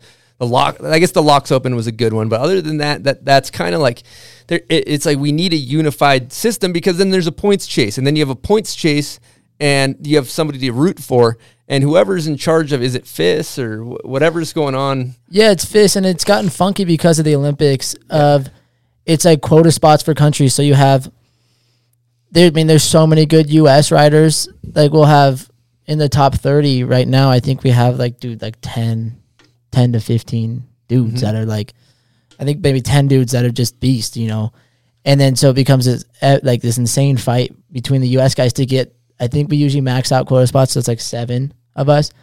But you, so now like if you're taking the top 40, what it should be, like you're good at snowboarding, here you go. Yeah, not you're on the country. tour. Yeah. But then you have like someone who's ranked pretty deep from a smaller country, but they get a quota spot and then take that from the really good Norwegian rider, the really good Canadian rider that has earned their spot in the top 40, is a top 40 rider, but now is missing out because of these quota spots and because of the Olympics. I think that there's a way to do a tour and then the Olympic year, the team, like the countries kind of figure that out. I think you can still have both. Um, but I think especially having different stops that are have more of a half pipe stop, more of a jib stop, more of a jump stop. Smart. Then it goes in, and then there's a bit more of a storyline for like, oh, it's a jib spot. Keep your eyes on Luke Winkelmann. This could be a good one for him. Or you know, jump spot Kleveland could go crazy here. Like you kind of have your Red's favorites. got the you know? side hits locked. yeah, Red's you know? gonna go off. Like this big side hit, a lot of half pipe features. You know, have like a have a hip in a contest. Maybe Raibu comes in for that one and dominates. straight up. You know, like because that that kid can ride slope too. Like a lot of those pi- pipe riders can ride slope. Kid's good. and that's there's so many things that we're missing. I love this conversation because like as as fans of the sport, we need personalities to latch on to. We need humans. It's not just a rider doing their tricks. We buy into the personality. We need to mm-hmm. know who to cheer for, right? And and once we get to know somebody, we get to know who to cheer for. But there isn't any of that storyline with any of the the FIS bullshit that's happening, and and they're just dropping the ball kind of entirely. And, and I don't know how to make all this stuff. It's really complicated, but I can give my my un, unsolicited advice all day long. But going back to all that stuff, like it, it would be so good for the sport to have something that you could tune into. I would love to know. Oh, there's there's six events that I need to watch this year mm-hmm. that and it would give us something to talk about. We're a fucking media company that has nothing to talk about, dude. yeah. Like we need something to talk about, you know? Like I I want to I want to have speculations. Yeah. Like it was fun before the Olympics. Like you were my dark horse, dog. I was like, dude, say that. we we did an Olympic special. I'm like Fitzsimons is my dark horse, dude. I think he's got it. And like that's what I love about conventional sports. I mean, I know you're a Seahawks fan. so- I know we just Yeah, talked about this. I Hawks. forgot. What is it? Simmons or Simons? But yeah, no, I think like even as a rider, dude, I don't. Oh, how can I watch this contest? I don't know. You can't. Like people ask me, I'm like, uh, I don't know. I think you need to have like a VPN or something. A lot of people maybe don't even know how to set that up. no, dude. I mean, it's so I mean, your hard. mom, my mom wouldn't be able to set up a VPN. I don't think. Yeah, and there's a, there's other. What about this? Is I mean, this is a touchy subject, but let's get into it. Um, obviously, the, there's some judging situations that have happened over the years uh, with with the the the slope style, particularly, and, and even actually the half pipe, and, and we've talked about that on, on our platforms and stuff like that. Um, do you do you? What are your thoughts on the judging? yeah, I don't know. You can also say no comment if you want. That's true because he's getting Me- judged. media This- this training, guy's media training. judged. Dude, He- I guess I'll go go into it a little bit. Um, the judging, I think, I think it's judging. It starts with the judges giving you a clear of what they're looking for, like that style feature. We want style. All right, then you got to Then you're looking for style. It's not going to be a 1260 or 14 on that feature that shouldn't do as well as my dope ass switchback five or something. You know. Um, Will they tell you that though? yeah, they'll They start do. with that, but sometimes they'll stray away. You tour, they that's what they said, and then they In the riders' awarded they meeting. awarded the higher spin. The riders meeting, they'll basically give you a Yeah. breakdown. And I think a lot of the judging it comes down to like and a lot of this a lot of the stuff I'm talking about requires a lot of money, like a big investor that is passionate about snowboarding. Um, which is hard to find that kind of deal. And I think it could be lucrative if pulled off correctly and with those marketing schemes that I was talking about. But the judging, it starts there too, like pay these judges. These judges aren't getting anything. 100%. Like Do we know what they get paid? It's okay, dog I shit. know. I know for Olympic judge, uh, my friend who's a judge, he was telling me he was getting a hundred bucks a day in China or something. I I know this maybe not for Beijing, but I know for Top uh, tier right there. yeah, top of the top of top dogs. That's as top big as it gets. and they're getting a hundred bucks, and then they have some coach coming down to argue about the score, and they're like, dude. Like lay off me! I just watched sixty riders hit this course so many times. It's a thankless job. Yeah. Yeah, And, and, I'm I think hundred dollars here for the day. I don't need you yelling at me. And just like how the riders would be committed to the tour, the judges would be committed to the tour and be held accountable because one, they're getting paid more, and two, these are the judges. These are consistently the same judges that are watching the same riders, so they're getting to play for the field. So it's a little more dialed in that sense of this is what we can expect, um, and just accountability there. You know, these are the same guys always there.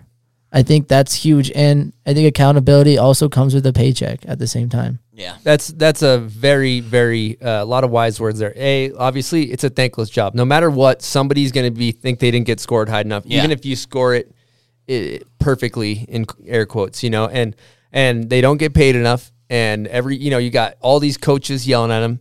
But the the huge issue, you know, with take for the Olympics for example, like um, and I do have to preface this with saying that Max Parrot is a incredible snowboarder, and this is not uh, a, a situation where we are like attacking Max Parrot in any sense. He should be extremely proud of everything he did and has done for the sport, and he's just like this is not about him. This is about um, like a kind of a, a mistake. So when you look at the scoring sheet for the Olympics, right?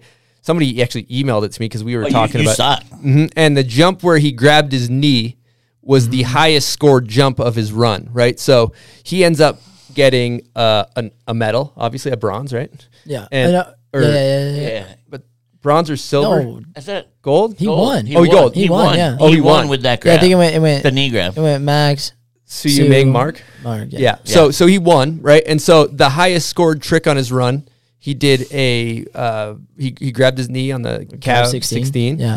And and so like I think that anybody can agree that that grabbing a knee you should and, and not grabbing your board like entirely missing your grab and just holding your knee is is, is should be, you should be dock points. I think we were all in agreement in that, right? Dude, yeah. So- the only time you're grabbing a knee is because you're like, I'm about to die. I yeah, hold on to something. hundred percent. And so, so, but what happened was when we adjust the situation, we start talking about it. Well, the judges they blame the camera crew. Well, we needed, we didn't have the angles, and we didn't have what we needed. We didn't. It wasn't our fault. It was not our fault. It was not our fault. It was not our fault. Just repeatedly, as we don't have the things that we need. We're mm-hmm. underpaid. So it's so the the scoring was fucked up, but it's not the judges' fault but it's the and it's the camera crew's fault. The camera crew, it's like it's like well, nobody's accountable. And like you said, like I think with higher pay, there need to there probably should be some ownership of like, hey guys, like we fucked up. I'm sorry. Like it was a mistake, you know, but we're accountable for what we did. We'll try not to make it happen again. But instead, it's like, well, it's not my fault. Somebody else's fault. It's somebody else's, and it's not mine. It's like, well, you get you fucked up, and it sucks. It's like it's they're humans too. Humans, all we all make mistakes and shouldn't should be. But it, it goes a lot better when you take accountability for your actions and you say, you know what, I I fucked up, and I'm sorry, and we're gonna try to do better. And you're like, okay, cool, we can get behind that. But the like. Everybody's pointing at Dude, who, I and know, and everybody's then- standing there with their dick in their hand. And you never, you never get to the root of the problem when no Yeah. one like there's when there's no responsibility there. It's just like you go in circles all day Mm-hmm. long, um, which is a bummer. And then for to that tip, when the judges give Max that score, it's like. So I, I've heard like some people be like, "Oh yeah, fuck Max Parrot" or something like that. It's like, no, dude, no, it's no, not no, on no, him. Not, that's not the Yeah. message. We Yeah. can be clear on that. Yeah. It's like that's the judges, but then they're like saying it's the camera crew. It's like just things got to change. There's got to be a little more money in it, which is hard to find, you know. Um, but there just needs to be accountability on every every side. Yeah. You know, I wonder if the money is hard to find though, because you go to the Olympics and they spend how much on the venues? You know what I mean? Yeah, I don't think it's it's you need like a big you need a big marquee like huge company that's down to kind of come down Come in and run it. and just have And have yeah. fu money basically to to be able to do something like, like this. fu money, so you can get away from the FIS side. It- and and we just need to follow suit for the things that are doing well in our realm. Let's call it like you know, take F one, take um, WSL. You know, they have these storylines built around the the riders and the racers, and you know, take for example, like I know Supercross. You know, and and you just buy in. You buy into it. It's hard. We don't have anything to buy into, and I think that our our it would be good for our sport and for our audience and grow everything because because the system that's in place right now is just it fucking sucks. Like we, like I said, like we we want shit to talk about. I want to talk. I want to speculate. I want, give me something to speculate. Mm-hmm. Yeah, about. exactly. Give us a tour to follow. Give us a tour to Wanna follow. Place our bets. Yeah, I want to gamble. I want to lose some fucking money. Did you happen to see that photo I put on the gram the other day of Todd? Oh, Richard. He might have invented the the, the boot grab. Oh, really? the trick? Are you talking about the trick police? yeah, the trick police might have. He might. He actually admitted it when I when he saw the photo. He's like, that might be the first boot grab ever documented. what, what do you think about um, performance enhancing drugs? oh, Oh, Do you think they, Uh, should we ta- should we be He should they doesn't- be he green doesn't light? quite- he did a little media thing. Like, um, in his head, he's like, should I answer this? Do I- Am I allowed to answer this? 'Cause we're pro we're pro roids over here. We're p- big pro roids. I mean, dude, I don't think roids. If you're a boarder, you're just going to be like, "Uh, you're going into a jump. yeah, because that's the Like, problem. You can't move. Roids might produce a lot more boot grabs because they just can't. You're trying to get there, and all you can find is your boot because You're your you're board's too far and you're too stiff. I want to see a back 14 and then you go grab Indy and you fucking break your Yes. board because you're so jacked. Ah, true. You tweak the Japan and It's it's like, dude, I'm- breaks. I've been going through a board every contest. Every These roids are just ah. I like that. Let's find out who's truly the best with no parameters. No parameters. Let's see what the human body is capable of. Let's take this to Just the going limits. 250 to the bottom. Stomped. we gotta we gotta make sure that the um that the the run through a wall smelling salts like don't flag anything for um the testing they do. Yeah. for yeah, the- I'm gonna have to. I'm gonna have to talk to USADA about Yeah, that one. yeah, go dude, for which is crazy. They'll just pull up at your house. Oh yeah, have you experienced that for the getting ready? Yeah, for the- dude. I was like at Woody's, come back down. Literally before I get my car, come back down and take a piss. Get down and go sit in my house. Like got some mod pizza, chilling. Knock on the door. I'm like, what? Dude, like who's coming over right now? I'm alone in my house. USADA pulls up. I'm like, all right. And I'm like, You can tell it's them as they pull up. yeah, they tell you they have like the little briefcase, Oh, and then so then I'm like, okay. So I'm chilling. I'm like, I just took a pee, so it's gonna be like a little bit, and so I just start drinking beers, and I'm like, do you guys, you guys want a beer? I got some beer, and they're like, no, we're good, and we ended up just like chilling, watching uh Schitt's Creek for a while. Great show. Yeah. Great show. They just chilling watching. Yeah, dude, I was like pee. chilling for like an hour. I like couldn't because you can't drink too much or your pee's too diluted, Oh. and they won't take it, which is horrible. Because then what? Now you pee, and now you have to chill again, and then you got Then they would have again. chilled with you though. That would have been kind of tight. Yeah, no, they. w- Yeah, I was trying to get him to drink. Get with me. these guys with like an eight-hour shift with you on the couch. Yeah, I think they'll chill as long as you need, and It's their- then it's their job. and then eventually like "All right, I gotta pee, and then some dude will come in there with you and just literally drop your pants to your knees, pull your shirt up so you can see the whole deal, and then it's mad Oh, awkward. they have to like- straight watch. Yeah, it's mad awkward and Dong out. It's like check it out. it's pretty It's weird. just like, yeah, how, how are you doing? yeah. You start some small talk. Like I remember, I was How's in the Italy. Weather? I was in Italy after a contest, and the guy starts running the water. I got a little stage fright, and he's running the water. He's like, "It's all good, man." And I'm like, "Dude, this is weird. Like, it's so weird to just have some dude just looking Full at eye you, like contact. full on, like just like looking at your sno- your your dick, and and like there's some eye contact going on, and it's just like, dude, You ever go full like just rock hard, just kind of like fucking That would be tight. You can't. you can't really pee though. take a bunch of Viagra right before you do the oh test. my god, that'd be so funny. You're sitting there peeing. You. He's watching. He's just. I love my job. You're having to, He's you're, telling you how much. he you're having to do like one of the if you see Yeah, forty year jump- old virgin, jump you know over when the he- shoulder. You go over the shoulder. Uh, banking it off a picture like me, myself, and Irene. That's good stuff. All right, we got a guest question from Dave Reynolds. Here we go. Hello, Bomb Hole. This is Dave Reynolds, U.S. snowboarding team coach. I've got a question for Sean. Tell me how your first podium in Laax went down and what that meant for your chances of going to the Olympics. Yeah, that was like uh, that was a pretty surreal day for sure. Um, and it kind of wound up that it was like me, Luke, and Brock, and unfortunately Judd. Um, Judd busted his ankle at Dew. He came out. He had a chance to go to the Olympics too, but pulled out. You know how ankles are; it's just so tough. And uh, so then it was me, Luke, and Brock all competing in Laax, trying to get this last spot on the team. And so I think it came down because they do like qualies, semis, and then finals, and then so it's just me and Brock in the finals, and I think I pretty much, I don't even know what the math was, but I think I had to like win or get second, um, to make the O show or something, and like me and Brock were like, dude, like all love, whatever, um, going into this, and first run I like landed, but it wasn't like the sickest thing. I kind of messed up the knuckle drag feature, and I think I was like in sixth or something. And then Brock like landed sick run and was in second or somewhere in that realm, or he might have been first at the time. And then it was kind of like spaghetti moment, and just Mom- are kind you of talking about Is it mom mom spaghetti? spaghetti reference? yeah, yeah, yeah, like lose yourself. Mm-hmm. I wasn't That's sure like- if it, it yeah. was like spaghetti. Yeah. You Yeah, brought mom- spaghetti. To eat Vomit that on my day, or it t-shirt was already mom situation. spaghetti? Yeah. Yeah, that song. You were calm and ready. Yeah, the song gets you fired up. um, yeah, shout out to Eminem for that one. Give him an air I think horn. he's inspired a lot of people Yeah. with that. What a great song. Yeah. Uh, What a great career that guy said. but no, it's crazy. And then I landed my second run and won the contest. It was like pretty surreal. Like more people were dropping, and I just kept staying in first. And I was like, holy shit! And then I yeah, and then I won, and then that is what qualified me for the Olympics. and then I think I headed over to China like 12 days later. Surreal experience. But the the knuckle trick wasn't audible because I was like, they don't back my first knuckle trick. I was doing like this cab one fronty. It wasn't audible. Is that what you said? Yeah. Audible is a term in They in- can't use it. No, audible is a term in football when the quarterback gets to the line and there's an original play and they have to do they see the way the defense is lined up and they do a different play call and they call that an audible. So it's like a last minute change, I guess would be a word for an audible. Yeah, and I was like, I'll just try to do a Miller flip, I guess, and that worked out. And yeah, And you went to the parking lot on your front 14. I went back and watched that run. yeah, yeah. I figured I don't You know. went big on all of his jump tricks too.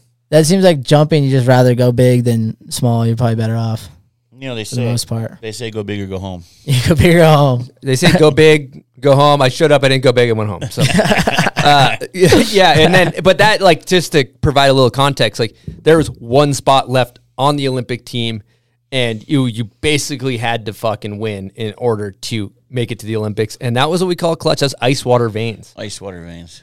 Yeah, that was yeah, it was pretty And- wild. And I watched uh, Dave. Dave uh, sent over the interview of your post uh, run. It was a little bit of a Ricky Bobby situation. I don't know what to do with my hands. It seemed like a little is bit. Yeah, exactly. I mean, on? dude, I hadn't had that many interviews at that point. That, that was really happening. Kind of, kind of felt like a spaceship, you know.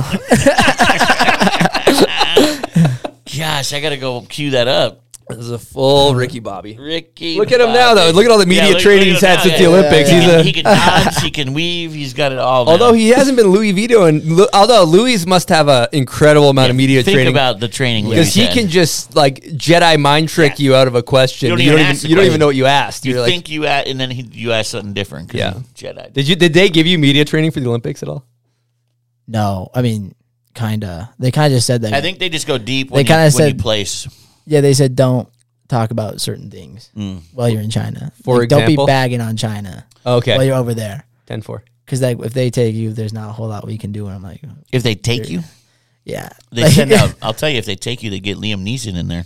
Yeah, Who's Liam Neeson? Taken seven. yeah. Have you ever seen the mo- the series Taken? It's There's like a whole an like there's seven movies where Liam Neeson Yep. comes No. save somebody after they get taken. He Well, that could rescues have been them. one of us, dude. Yeah, that's what I'm saying. They would have Yeah. sent Liam out for you. All right, I think it's time for you know what, buds. Oh wow! Name that video part. Oh.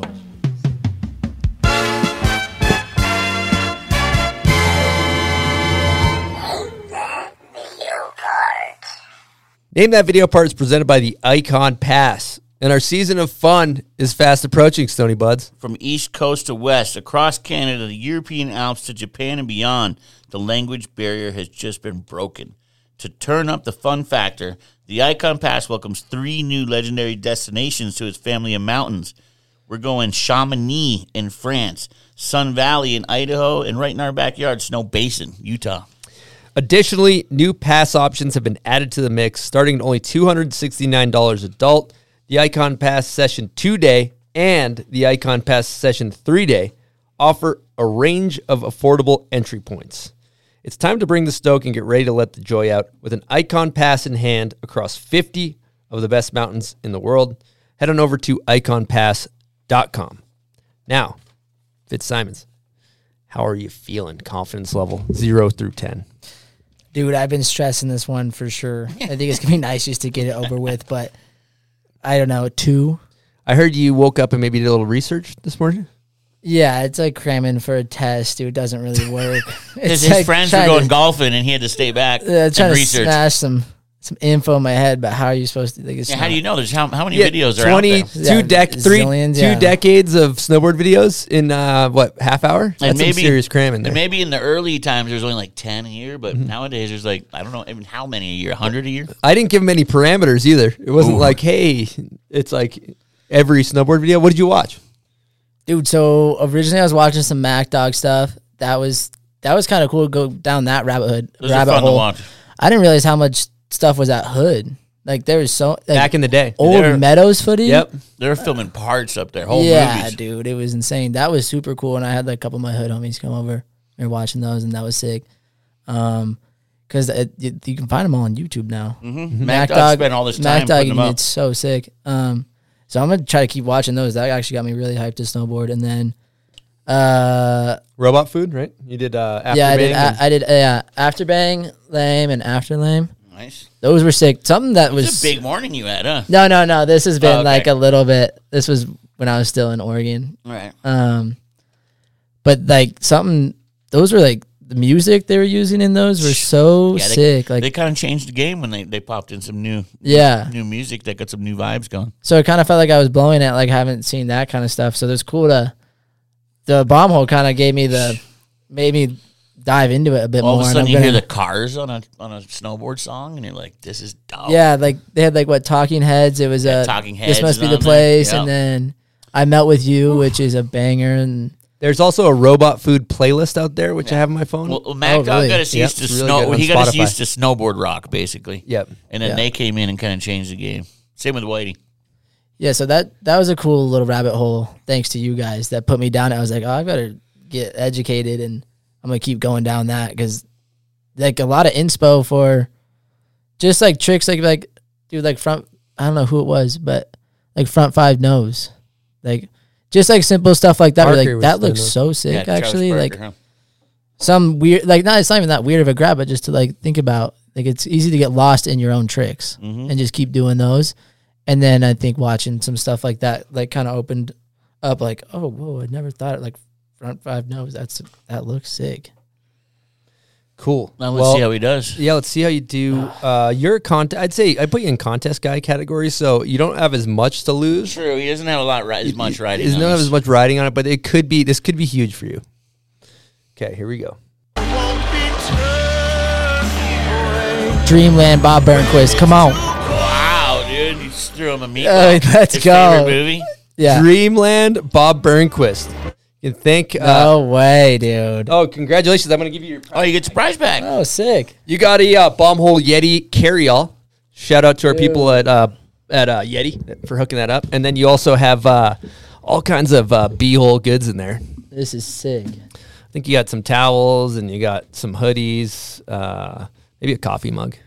let's go thank you boys I think there's probably appreciate some it smelling salts in there too. Nice. yeah who hooked you up on the on that suggestion The smelling salts? no no no, No, the, the song. Your brother. oh, okay. But I will Yeah. say that I've se- I've hung out with you guys. Like I don't remember who in your crew. Like maybe it was like Peace Park or some shit. Like Oh, it was probably uh, Peace Park. No, no, it was uh, recharge. Recharge. Yeah. Yeah. I mean, uh, you guys like get together and you guys hammer beers and you watch Bob Burnquist Dreamland Park. all the time, just over Dude, and there was a period where I almost like watched it every day so sick. because he's just like the sickest dude. Like, I like that. I can respect that. Other is there Sleeper. any other notable like hammering beers and getting fired up And things to it watch? Do you have any and other over and recs? over. dude, like a lot of Bob. Like we still we watch his like Lot best, of the, the best run, the best best vert run ever. It's insane. That's a pretty sick one. Um, Remember his blunt kickflip on the rail above the vert ramp or whatever? Did you ever see that? oh yeah, yeah, yeah, Like in X Games or something. dude. Well, how was his? Uh, he was doing like I also watched Dreamland in the, to get this song. He does a a kickflip indie backflip over the mega ramp. It's just like Jeez. filler. It's just filler. That's, like right in the middle. filler. And then if it wasn't Kickflip, gnarly enough to bring the chopper out. Yeah, dude, and the They figured- chopper's yeah. buzzing around. The chopper. Yeah. and then at the end really of the video, he jumps on it. He like airs up, grabs it, and he's hanging on like all sus. Like, how long was he hanging on like that? And then just goes, you later, like above his compound. It's the sickest shit ever. Skydiving. I, I like the clip of the helicopter just going like completely like losing control, spinning around in the bottom. Dude. When they're like he's like drunken copter pilot or something. It's like, how are those blades not going to hit the QP? Hit something. Yeah. Sidebar, like talking about uh, when you're hammering beers and watching clips.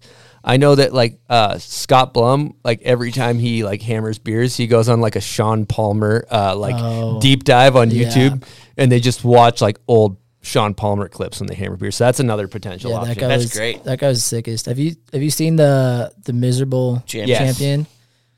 What a documentary, dude! Insane. I showed up. I went the biggest. I deserved to win. Yeah, dude, we need more of that in snowboarding. I think it'd be so sick, like the cocky, but it's like funny. Dude, I 'cause remember when backing he it up. seeing that after he did that at the event, just totally serious. Mm-hmm. But he's like drinking too. I think So good. he would have like a beer before and after. It's like I got drunk last night. Yeah. I'm drunk now, and I'm about to win, or something like that. And he did. And then he hasn't won. The best thing in the whole thing is like they interview him after the contest, and they're like, They're like, what? What? Are, what do you think, Paul? He's, it's too damn easy for me. I might just have to quit. Yeah. He's like, I might as well quick this shit getting too damn easy. And then he like what goes and wins in mountain biking. Like, like he, that's what he did. He quit and won some other shit. We need some more post game interviews like that. All right, for part two and name that video part. This is for the listeners. Uh, comment on the photo of Sean on our Instagram when his episode drops. That's where we pick our winner. Here we go.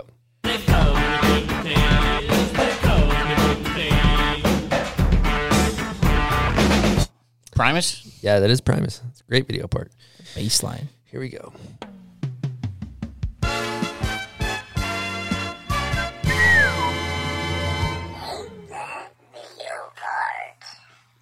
We just took a quick little uh, break there. Uh, did you just hear something, Fitzsimons? Yeah, I was uh, walking back from the cooler. It's bad, dude. and I just hear Buds go, Jesus Christ, from the bathroom.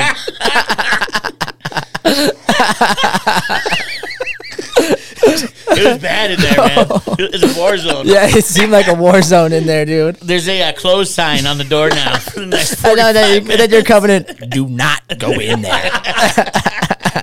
when you're saying that mid Ria, you know it's it's going down. Well, it's like that high-powered gas. Yeah, no, it's You horrible. know what I mean? When you're when you're, you're pissing out of your ass, you're like, jeez. High compression. But it was the extra, like the the uh, what The are those things spackle. called that clean the paint off the walls? oh, it was a it was a pressure washer, like a full pressure washer, Dude, it's crazy. pressure washer of Ria. Okay, so that, brutal. that's me to say Jesus.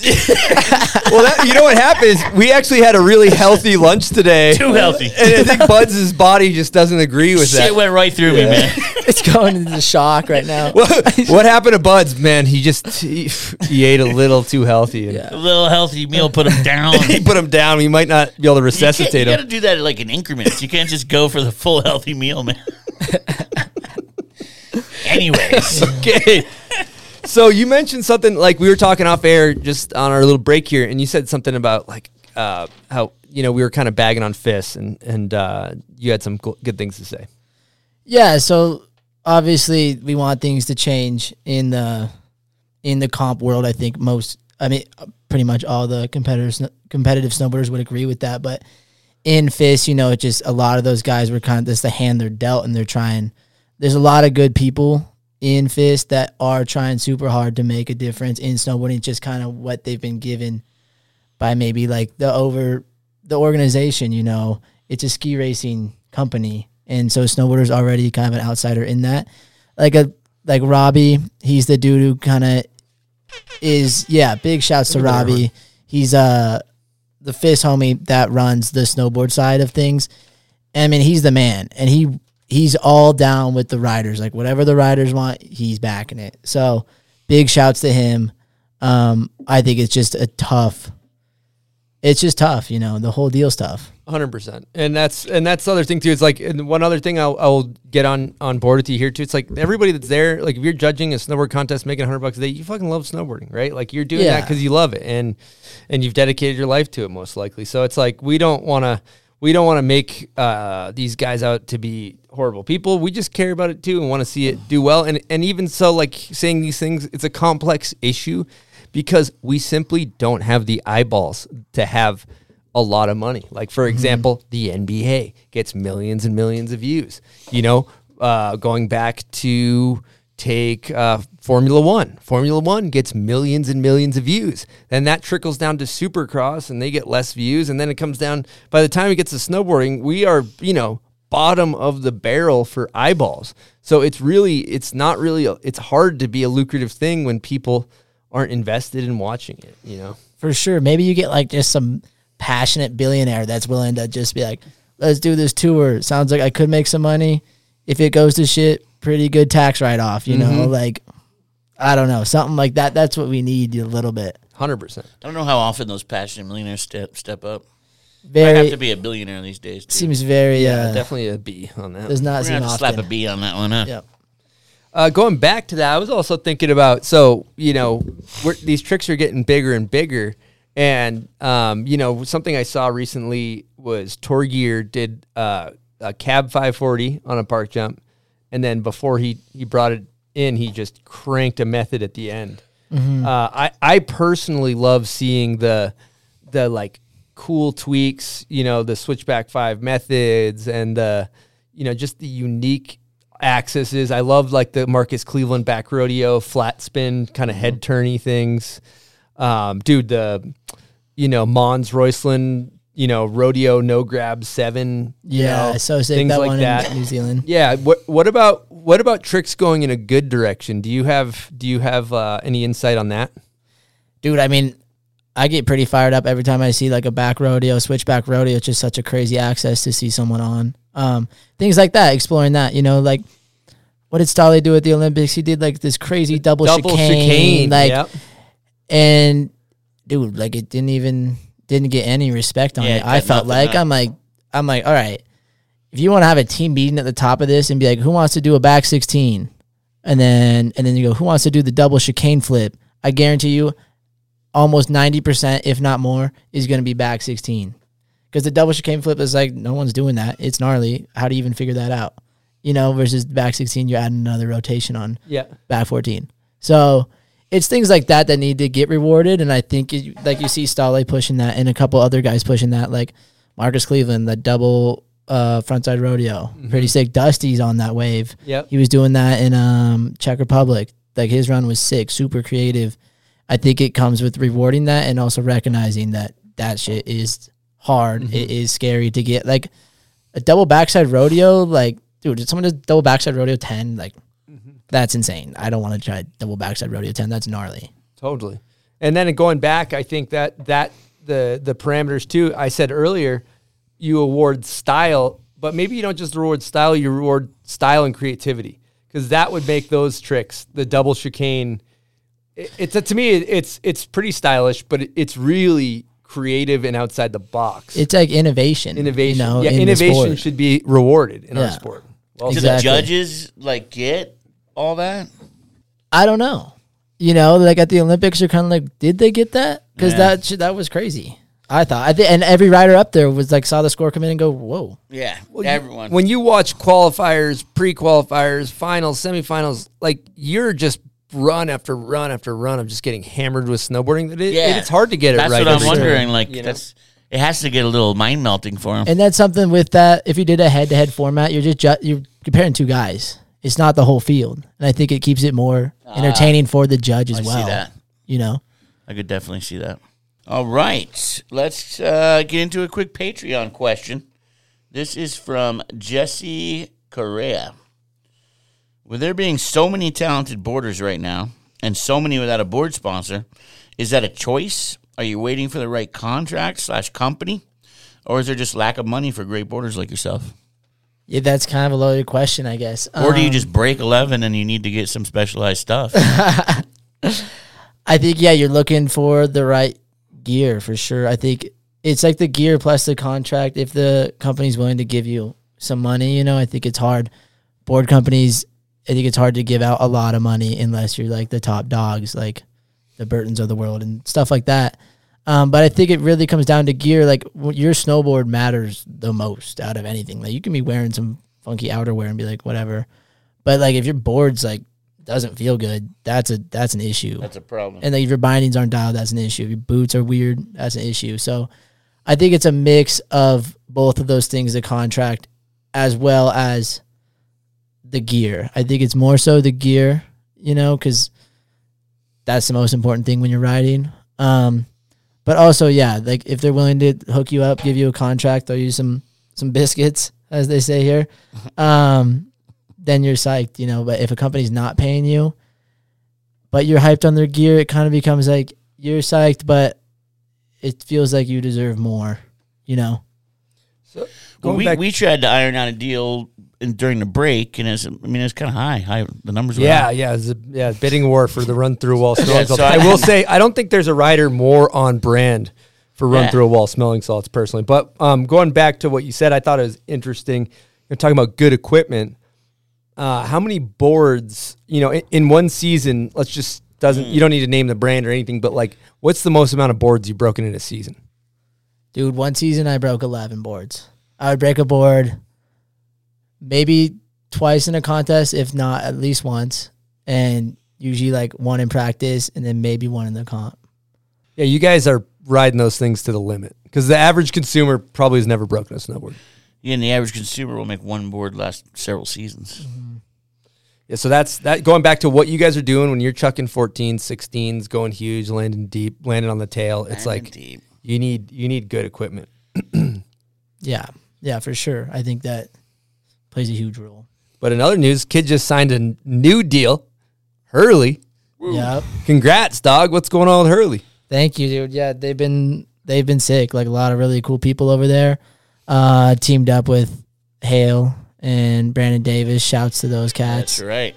Um, yeah, it's been great. They're they're awesome. They've had my back like super heavy, and that's been really cool. It's also cool to have like the surf side of things. I got like a wetsuit for the coast, which was sick. Um, yeah, really hyped on that first contract. So And they're new in the snowboard game, right? They haven't done outerwear before. yeah, I think their line's dropping this year. It wasn't out last year, but we were Oh, running it. Oh, just because I was gonna say I thought I saw Davis on them. On Yeah, the- yeah. Like we were running it, but it wasn't, Wasn't dropped to official- it was public. just the samples at that point. Yeah, yeah. But yeah, I think they're they're That's starting cool. to dial in, and I think it's gonna be exciting. How's the gear? It's good, dude. You're paid to say that. Yeah. no, I've been liking it for Good. sure. It's been good. Um, they they keep making tweaks and stuff, and we've been giving them feedback on everything. And I think as it just because they're new to snowboarding, I think as we continue, as they continue, I think keep tweaking things and just get it money. Well, the fact that they're listening to you guys is great. Yeah, yeah, it's been good. Well, uh, I think it might be time to talk tarps off. Tarps off. Yeah, tarps off. We're gonna go. Uh, we're gonna we uh yeah talk about tarps off first before we go tarps off. Actually, let's go tarps off first. What are tarps? Because I mean, I had a uh, I was moving and I used some tarps to cover the uh, trailer in my backyard. Yeah, tarps off is essentially what we're doing right now. Yeah. You guys are going tarps off. You don't got any tattoos like Chris. No, still working on that. You, do you have no tattoos? Dude, I got this little one. Yeah, one little little. That's your tattoo. Kids inked Uh, up. that kid is dude. Dude, little You just uh, get out of prison or something. yeah, Fucking guys inked up. little man. stick and poke. Dude, That- it was supposed to be. That it probably was took a really long time. You got three, four hours in the chair. forever. I was thinking, I was thinking twelve hours, dude. Like, Yeah. No, super let me just painful. work on this next dot here, man. Yeah, it was, I was sweating. It was a long session for was- sure. Yeah, it was- really hurt, man. Yeah. Really hurt. So for the listeners, uh, we're wearing tank tops. These uh, guys are- aka the beaters. Are tarped uh, off. Uh, wh- Tarps off. Yeah. What what happens when you when you switch into to beater season? dude. I think it's kind of just about being somebody. Like you just kind of you're trying to What do you destroy. mean about like being somebody? like wake up. Like th- th- we had this running joke this summer and be like, you wake up and be like, let's be somebody today, huh? So why don't you be somebody today? And so that's just kind of like going up and like trying to get a clip or like just going ham for yourself. Just Um, just doing it the best you can. yeah, just like everything you got. You're committing Into to shit. you're doing. Yeah, I'd almost say, at least skating, like this thing comes on, you're going on. Like you're gonna commit to every trick you're on. Um, Just because you got that on. yeah, I've been seeing kind of these got popular like a little bit ago, because I think we were running them in like 2020. It was like me, Dusty, Sleeper, were running them pretty heavy, and um, kind of from there, and then you start seeing them a lot, a lot of them. Are you, And then you are you saying that you guys repopularized the Peter? No, no, no, no. Not saying that, but I did just a certain trend. I think we were kind of on the trend as well when like it was kind of getting big. And Because I seen it spike in like '93, and it kind of went away for a little while. yeah, and now it's And back. now it's back. It's back. Love Here we are. Full circle. Um, but you see a lot of guys they put on the they put on the they put on the beater and they don't go off like, and you're kind of like, well, you're just trying like if you're snowboarding, you better be going off because then it's kind of just for show. It's like it's kind of sick to see someone like they don't care if you get all skinned up. Yeah. they're running the beater. They're still trying They're everything they doing would it try. right. Yeah. Yeah, it's like when you're you're putting the kit on, you can't show up and ride fifty percent. Yeah, you're riding one hundred ten percent. You're putting on for your city. In the Yeah, words if of you're Yogi. gonna yeah. show up wearing that, you're you're doing. He's this. putting on for the entire Hood River when he throws The whole throws it on. community. Straight the up. whole The world. whole Yeah. community. Yeah. I like it. Oregon. I like it. And then yeah, snowboarding you're going Richter, skating you're going Richter. Yeah. What about drinking in it? Yeah. there you go, Richter. Now I wonder. Now wait, what if it's like a cold, cold day? You still throw throw them on? Yeah, mostly we're spring riding in these bad Okay, boys. spring spring thing. Because then you're just that just kind of that's almost like crazy. You're like, dude, this guy's got to be so cold. He's gonna shatter if he Yeah, he's gonna sure, all right. get broke That's- off. that's Ol- fair. Olympics. Did you think about dropping the Yeah, jacket? because that would have been sick. Yeah. Going tank top daddy. What on if him? the new Olympic outfit for US was one of those? Oh my god, dude, Dude, would've whoever is, is Volcom, are you guys involved again? Let's get that going. Yeah, I think that would be a huge advantage. It would be intimidating the other com- competitors. It would definitely Just imagine all the people up to on the sides helping you. Yeah, just yeah, these guys- everyone's winning. been- These guys are about to go Richter. Reynolds and Mike are just freezing up there, just, Just up like yeah, big old mittens and just tank extra, top we'll on. extra large mittens. the Uh, fans on the side and beaters are just like, dude, it's all about marketing, and that could be the Yeah. what we need. I think that's be what the we need. next thing. Definitely cotton is also ideal for those. Cotton times. is king Yeah. out there. It's good. The- they actually call him the Kottonmouth King. the Cotton- Horrible band. Do not recommend listening to them. I, you know what? I don't think I've ever heard the Kottonmouth Kings, but man, what a name! what a name! Kottonmouth Kings. That's A great. little before you your time. that? That's like No, a I- early two thousands. Yeah. That's an insane name though. It's a great name. Yeah, a lot You of know they're rapping from Cali with a They're name rapping like about that. weed. Oh, yeah. Yeah, they're from 100%. Cali. Now I was kind of wondering, uh, you know, I- talking to Red, he was mentioning that like when you guys uh, get a little tuned up, you get a little, you get a little cross-eyed out there. Um, a lot of times you're often uh, end up like you show up wearing a t-shirt that's like a normal size, and then it becomes ripped and like stretched to XL and like soaking wet. Um, what's going on with that? dude. I don't the hard hitting questions. man. I love when they come out. Yeah, dude, my t-shirts they go from like a size medium to like actually at my knees. Like the first time it happened, I think was Saas-Fee, and I remember, so it's not just a one time occasion. dude, it seems like it's pretty consistent, which is Like weird. weekly. Yeah, no, yeah, it's a pretty consistent thing. If I'm having a big one, um, it'll be down there. Like Saas-Fee, I was walking out of the bar, and all that's kind of where it like started. Everyone's like, dude, what's good with your shirt? It's like it was at my knees. Like, so how does it happen? dude, I think it's just from dancing. Hey, and- recharge! It This happened. guy's I, w- I Recharge witnessed it at happened. recharge. I witnessed it in the flesh. Dude, recharge. I lost three shirts that night. Got them ripped off me. I didn't know if like people are hanging from your shirts or that's what gets them. Dude, I along, think but- it's kind of just me bouncing around, Bouncing like because around. I like I, I like dancing and like kind of just like getting you get a little beer on the bottom of the shirt. It gets heavier. yeah, getting starts- loose and like just yeah, just Yeah. it's fun. Maybe a little. The bloat expands it a little bit Yeah, bloated. blow, yeah. All right, I'm glad we debunked Yeah, that. I'm glad. I was wondering, wondering the situation on that. on yeah, the long recharge shirts. though. They would just people were coming up and just go and just rip them off and be like, well, there That's- another that one's one. gone. Yeah, Also, you mentioned your uh, you were you talking to Red. You guys have some fun drinking games, and you said you said you had a pretty good soundtrack if you're going out drinking. yeah, dude. Best soundtrack that I found. Drinking soundtrack. dude to like uh drinking games like you ever played like 7-eleven or doubles um 7-eleven or doubles 200 whatever you're playing really it works um put on the dodgeball soundtrack Oh wow. it's so killer dude you get like eye of the tiger um final countdown Oh wow. like just bangers good. basically Good songs. yeah Those Yeah. are all like heavily motivating songs. yeah, yeah, and it's so funny to see see, see someone like playing 200, rolling the dice, To the final and it's like the final countdown. They're like, oh, Great song. Patches O'Houlihan crushed by ten tons of irony. Let's do this. okay, uh, dude, Vans contest here like two summers ago. Didn't you? you did you win it? The AM version? Yeah, yeah. I think I, I won. My brother got second, but that was actually a funny story because I was, I was so bummed on competing skateboarding after my combi experience. I was like, I'm never doing that again. And I remember the park had just opened. I had class qualities day, which I was psyched about because I'm like, no pressure to do this contest. I'm not doing it. And then I went with my brother to practice. He was doing it. And I'm like, and Mo, this is when I met Mo Jennings, just the man. Big shout out to him. Um, I go to practice and I'm like, yo, I'm not in the contest, but like this park just opened and I've been wanting to ride it for a while. Is there any way I can just like hop in and skate? And so I skated.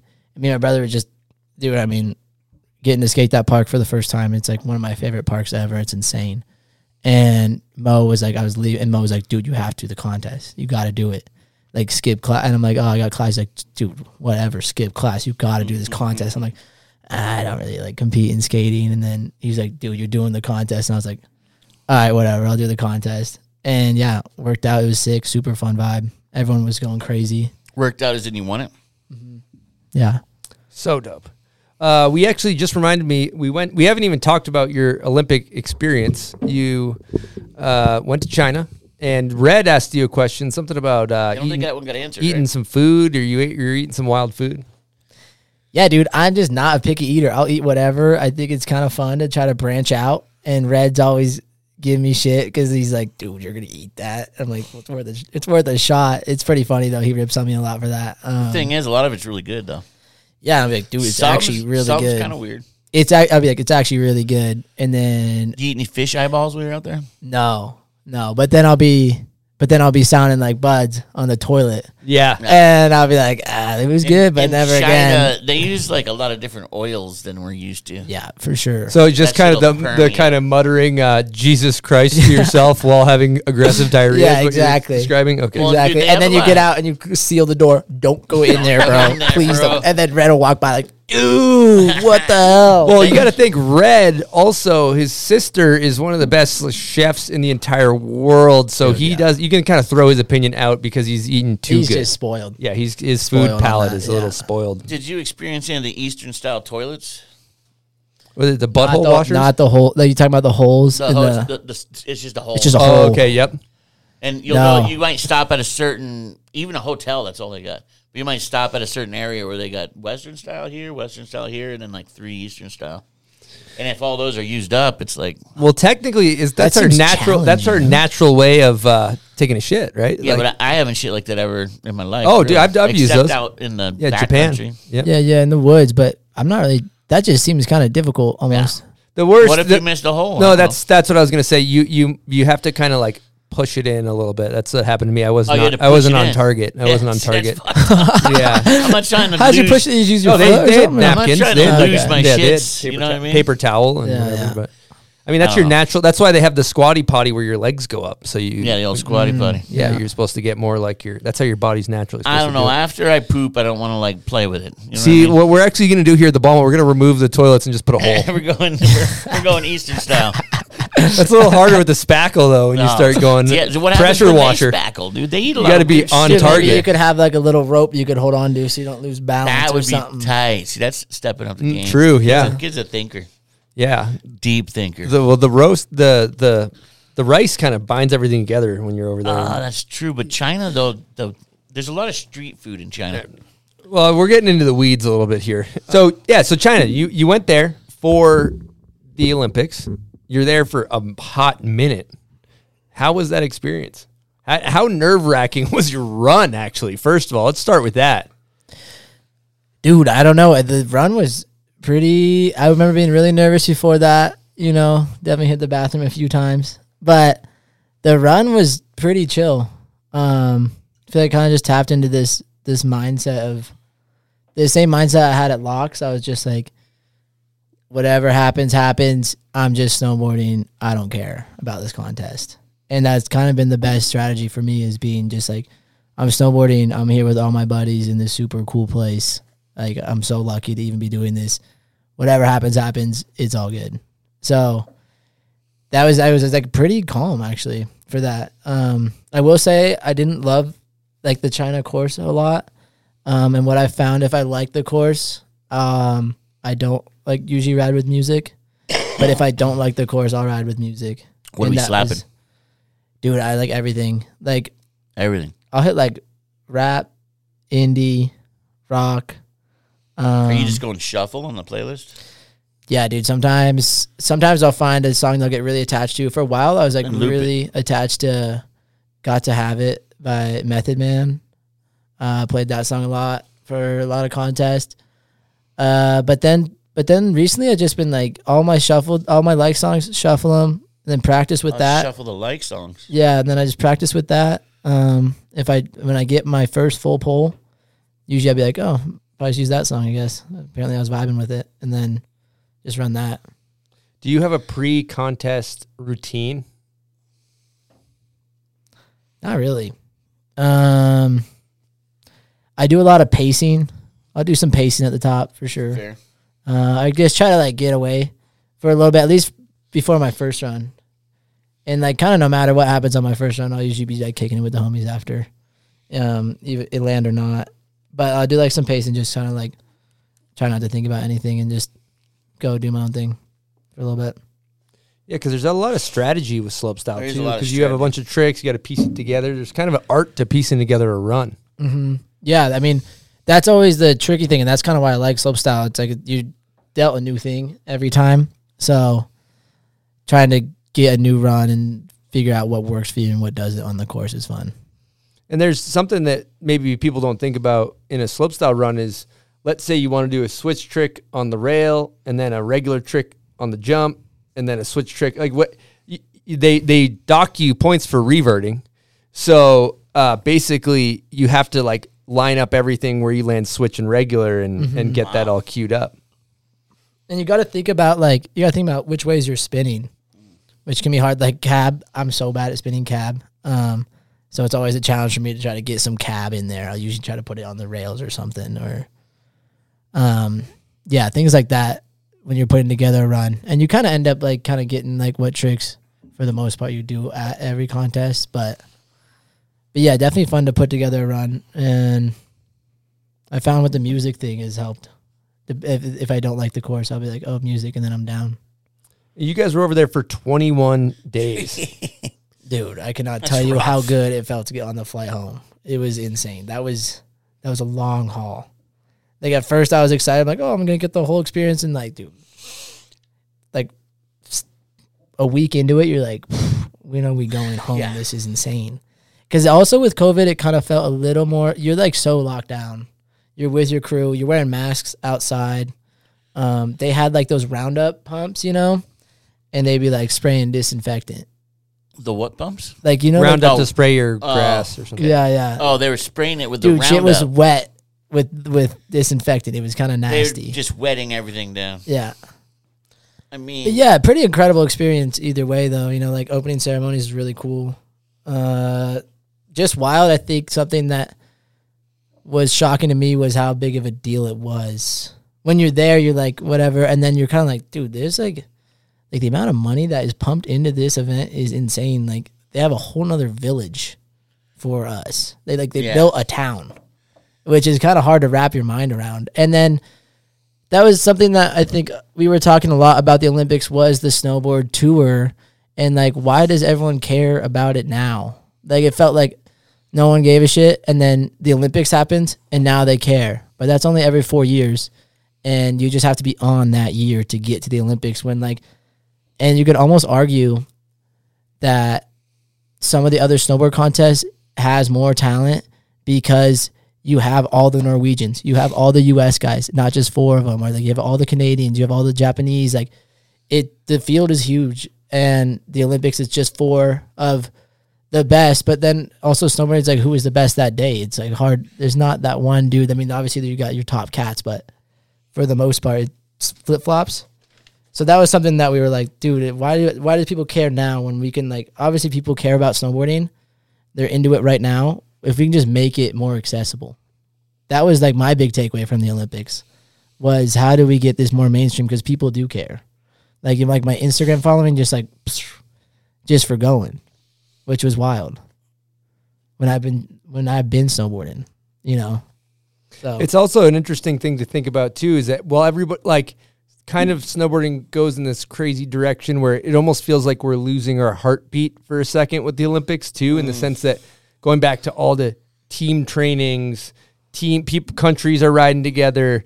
Uh, it's got a bit of a ski racing vibe. All of a sudden, like mainstream media is really into it strictly for the fact that it's it's the Olympics, but the year following the Olympics is a kind of a great time to recalibrate and find our North Star again with that stuff because it's like kind of now everything almost goes back to where people don't give as like a large population are, yeah, aren't going to see any snowboarding for a Mhm. while.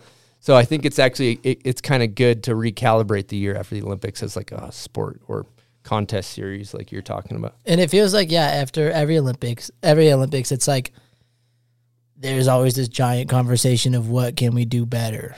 You know, Mm. from that, I think almost every year that's happened. Um, yeah. Hundred percent, and it, it definitely has got better in a lot of senses. Going back to like Todd Richards, he he was talking about when he did the Olympics, it was combined two runs, two runs only. Oh yeah, that's crazy. Yeah. You know, so you basically just have to be conservative and consistent. And like you could almost argue, is that going to bring more style into it? Maybe I don't know. Like, are you going to go for that like hero run because you have three chances at it, and like try to do a, like a 16, 16, 14, 14, 16, 16, whatever it is? Maybe you add more style with the combined format. Something to think about. Something definitely I think about. How'd you get the nickname Bond? Dude, that came freshman year of high school. My really good hometown buddy, Kale, he would just walk into math class. We had math class together, and he'd be like, The name's Bond, Sean Bond," and then it kind of just from there turned into Bond, and then that's what everyone in my hometown was calling me. And then the snowboard world found it, and here we are. Found it. I also heard another story from the Olympics from Redmond, Gerard. from Reggie, Reginu, Regimon. Ridgemont, Regimon. Regimon, from Regimon. That um, maybe you guys were a little fired up. You're kind of excited. You're at the Olympics, and maybe there was a slap situation that happened. Do you want to kind of break down the, the slapping debacle of 2022? Yeah, I could break that down for you guys. Um, so yeah, fired up at the Olympics. Just had like, it was super fun, great experience, and now we're finally we're we're getting out of there on the bus to go to the airport, and we're on the on the bus and just I don't know talking shit to each other, blah blah blah, back and forth. And I go, all right, dude. I was like, dude, slap me, slap me. He's like, no. I'm like, slap me, and just like boom, smacks me across the face and just grab like cups my ear in the process and blows out my left eardrum. No, like actually blew it out. Yeah, yeah. Blew out my left eardrum and then it was wild because then I had like a 35 hour travel day all the way back to You're not supposed to travel with a blown out eardrum. Yeah, I know. Well, it was like pretty chill. I just felt so funky the whole day. Kind of felt like because I've blown this one out too. I've blown both eardrums out, and this one like just kind of feels like you're looking at yourself from third person. It's It kind of gives weird. you vertigo. yeah, yeah, it's wild. Full Brazilian blowout. So yeah, They call that a Brazilian blow. Brazilian blowout. Did they actually? No, that's that's a woman's hairstyle. Oh. Actually. no, you. You could have just said yes. They actually Yeah. call it that. He's like, oh, it's called a Brazilian blowout. It could have been one of those things, else. and then it could have been one of those things. for years. Yeah, I, I keep passing it along. Someone blows out their eardrum. Oh yeah, Brazilian blowout. Let the Brazilian Oh yeah, someone slapped you in the face. Brazilian blowout. Yeah. And then the ski patrol, you're gonna walk up, someone's hurt. Ski patrol's like, "You got a Brazilian blowout." Uh, 10 4, we got a Brazilian blowout on our hands. Call it paramedic. So, going back to Red, he mentioned that you guys talk shit to each other to get fired up when you're all scared to do 1600s or whatever they're called. Oh yeah, dude. Uh, what are you What are you saying to each other? yeah, basically we'll just be, be like, "Dude, I mean, you gotta do it eventually, right? Just do it now. I'm gonna, I'm gonna do it. You gonna do it? And like, I mean, if you do it, I'll do it. He's like, okay, I'll do it. You're like, okay. And then he, he does it like, I guess, okay, I guess I'm doing it. And then you go and I like follow Red, bounce off the knuckle right after he does a perfect back sixty. That's what's crazy about Red too. Would be like me and Luke. It was me, Luke, and Red and Sauce all battling, and we're trying back 16s and this dude is battling with us and we're like what is going on here like red didn't already land it like red is like it just seems like it comes so chill where it's like almost crazy when he was like we were all battling together it was super sick sesh but like probably trying it like seven times trying to land it and but yeah stuff like that like dude just do it already what are you waiting for just do it and it's like third run just do it man Because you What are you kind of do have to do it, huh? If you're in your field. But yeah, eventually you gotta do it. So it's like, what are you waiting for? Just saying saying stuff like that to each other. Like, what are you waiting for, dude? You know who doesn't have to do it? Me.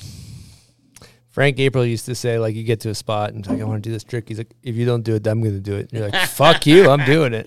And he was serious, right? yeah, 100%. You don't do backflip, I do backflip. Yeah, you're like, I'm gonna strangle you after I land this backflip.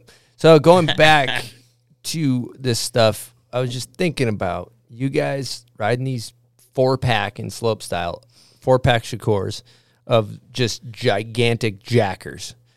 And in addition to having incredible air awareness of knowing where you guys are in the air and initiating spins properly. There's a huge factor of gauging your speed properly. You guys are so good at that. Like, how do you, how do you fucking do that? That's what I'm asking. Dude, I don't. I think you just hit a bunch of jumps a little bit. Like you just kind of get like a mental It's just there for you guys. Mental like. speed gauge. I guess. Kind of hard to explain. I guess. Like, can you you can tell though? I know like you can tell when you're actually getting to the top of a lip and you're like, oh, I overcooked it a little bit. Oh, I'm gonna yeah, I'm gonna overjump this thing, right? Yeah, yeah. Like for sure. Like you know, once you're on the lip, it kind of at the point of no return. When you're on the lip, you know what's about to go down. Like you know, This isn't gonna be like if you're gonna knuckle, you're like, gotta gotta get going, gotta get there. Like especially if you're spinning. Like uh, let's just make it to my feet on this one, so not sideways on the knuckle or something. But yeah, definitely if you're, especially if you're like setting the trick, because by the time you're like setting the trick, you know, but you can't like pull out, so you kind of just have to figure it out. Like, especially if you're going too big, that's like kind of the scariest. Can be. Comp run too, you see people, you know that the rider is coming to the jump. They know they're not going to make it to the landing, but they're like, "Pff, comp run, chucking anyway. Yeah, yeah, exactly. Comp run, it's like you just it doesn't really matter. Gotta go for it. Yeah, Well, I have a snowmobiler buddy. that I would always say when it comes to jumps, the more you hit, the better you get. Said it's a fair assessment. Yeah. yeah, reps. Yeah, reps. Get those reps up. What about uh, asking for a friend that has uh, bad fundamentals? Um, I think I knew that friend is. yes. setup turns. Setup turns. You guys focus on setup turns, like like going more straight at the jump. Yeah, I'd say so. Um, especially as a Grom, like that was kind of something that you kind of grew up doing, I guess. And then now you don't really think about it, but for sure that's like where everything starts. You know, is those turns and like being having good edge control and like like uh, if you're spinning backside, like not like shit hooking off the lip, you know. Um, because then you have no control over your spinning. You're just like you. We call it heli dicking. Heli dick. Never heard that term. You ever heard Wow, of no, heli I'm- dicking? I'm going to use that though. Well, yeah, you Is that explain like because in a dictionary? Is that like a I guess like snowboard dictionary. Urban I'd say Dictionary, it's maybe? It is like now. you know when you see some dude like shit hook off the lip and Yeah. then they're just like, Yep. like they have no they have no control over that's the heli spin. digging? Yeah, because you're kind of at the will of the G's that you're on, and I think it in my mind it came from heli dicking, as in you're just so G'd out that your dick is like G'd out, and it's like a helicopter. It's like a meat helicopter. Yeah. I mean yeah. helicopter. Heli dick, and I like that. Swinging around Yeah, like a most helicopter. often seen on backside spins when Yeah. people just go hard. Backside Left or right. switchback, dude. Yeah. Switchback, you see a lot of it. And you watch like the the big dogs come through. They're going straight. They're setting an edge, and then they're like torsionally flexing their board. And That's then what's crazy. The torsional That- flex and That'd be something like with cab. Not a great cab spinner. Do a lot of pre slipping on cab. Yeah. Slipping. And I'll be like going in, and someone might ask Red at the top or Luke and be like, "Dude, why is he? Uh, this guy seems like he's gonna go really, he's going really fast in this jump." He's like, "Oh, he's, he's spinning cab. He's spinning cab. Just, just wait and just." the switchboard slide double undie flip. Yeah, And sometimes that seems to turn into a trick too for mm-hmm. people. Didn't we see that recently? Oh yeah, yeah. You almost see people do cab ones to like back ten or cab twelve. Mm-hmm. They can just do anything they want nowadays. These guys. Yeah. The the ba- uh, it's also like very similar to like a slice on a off of a tee. You know, Slicing just on a like, tee, it's yeah. like a backside spins like a hard snap hook into the woods type Yeah. of deal. You know. I know Exactly. about those. Yeah, Buds is Buds is actually he had a couple of good shots in the tourney the other day. So I'm ready to go golfing again. Um, all right. So I think it's time for the pub beer It crap is shoot. time. You, you got one?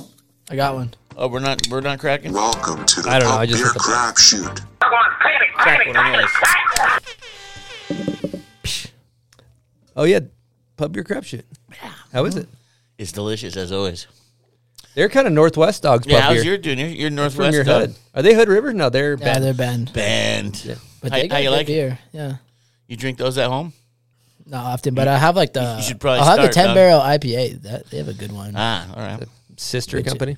They're Yeah. cheap and they're fun and they're delicious. So give them Cheap a shot. fun beer, pub beer. If you're gonna Cheap get blacked fun. out, get a pub beer. Or if you're gonna have three Yep. or one. Or if you're gonna drink responsibly, or if you're gonna Get a Uber, play. What's know? the games you play when you drink? 200. Two hundred. 200 is really fun. At 21 asshole is that a game still? Asshole. Uh, yeah, it's like a card game, but Oh, okay. maybe We less don't of a drinking game. But like 7-Eleven or doubles, play that. Uh, and then you got like your classics like Rage Cage and um, beer pong. Beer pong. Yeah. Well, you choose pub beer for those and uh, roll those dice, and we'll tell you what you got to do. You can buy beer pong at Savvy these days. Beer pong, like a table. No, like the kit.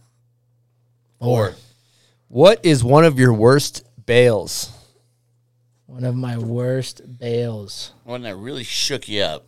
In the words of Mobb Deep, some shook ones. The shook ones. Which one really Shook shook, it out of you? The shook ones, part one and part two. Which one jarred something loose, if you will? Jar Jar Banks.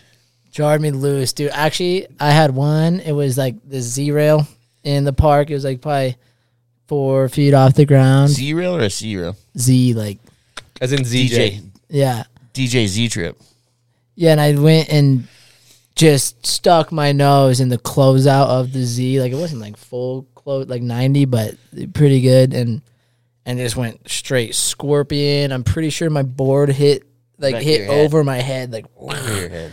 Put the braces in my lip, and then like ended up having to get surgery on my shoulder after it was all said and done. But that was a pretty good one. Yeah. Had a cou- had a lot of funny ones though, like just bouncing off knuckles and stuff. It's Going not all like fun and games. drunk driver off a knuckle. You got hurt uh, the Olympics before in practice, right? Mm hmm Yeah, What I did happened? uh last run of practice. I was trying to do switchback 16 and then landed it, but was kind of too much on my toes and like compressed super hard and then flipped over and then like kind of tomahawked down the landing and then ended up like hooking toes again and like crunched my ankle.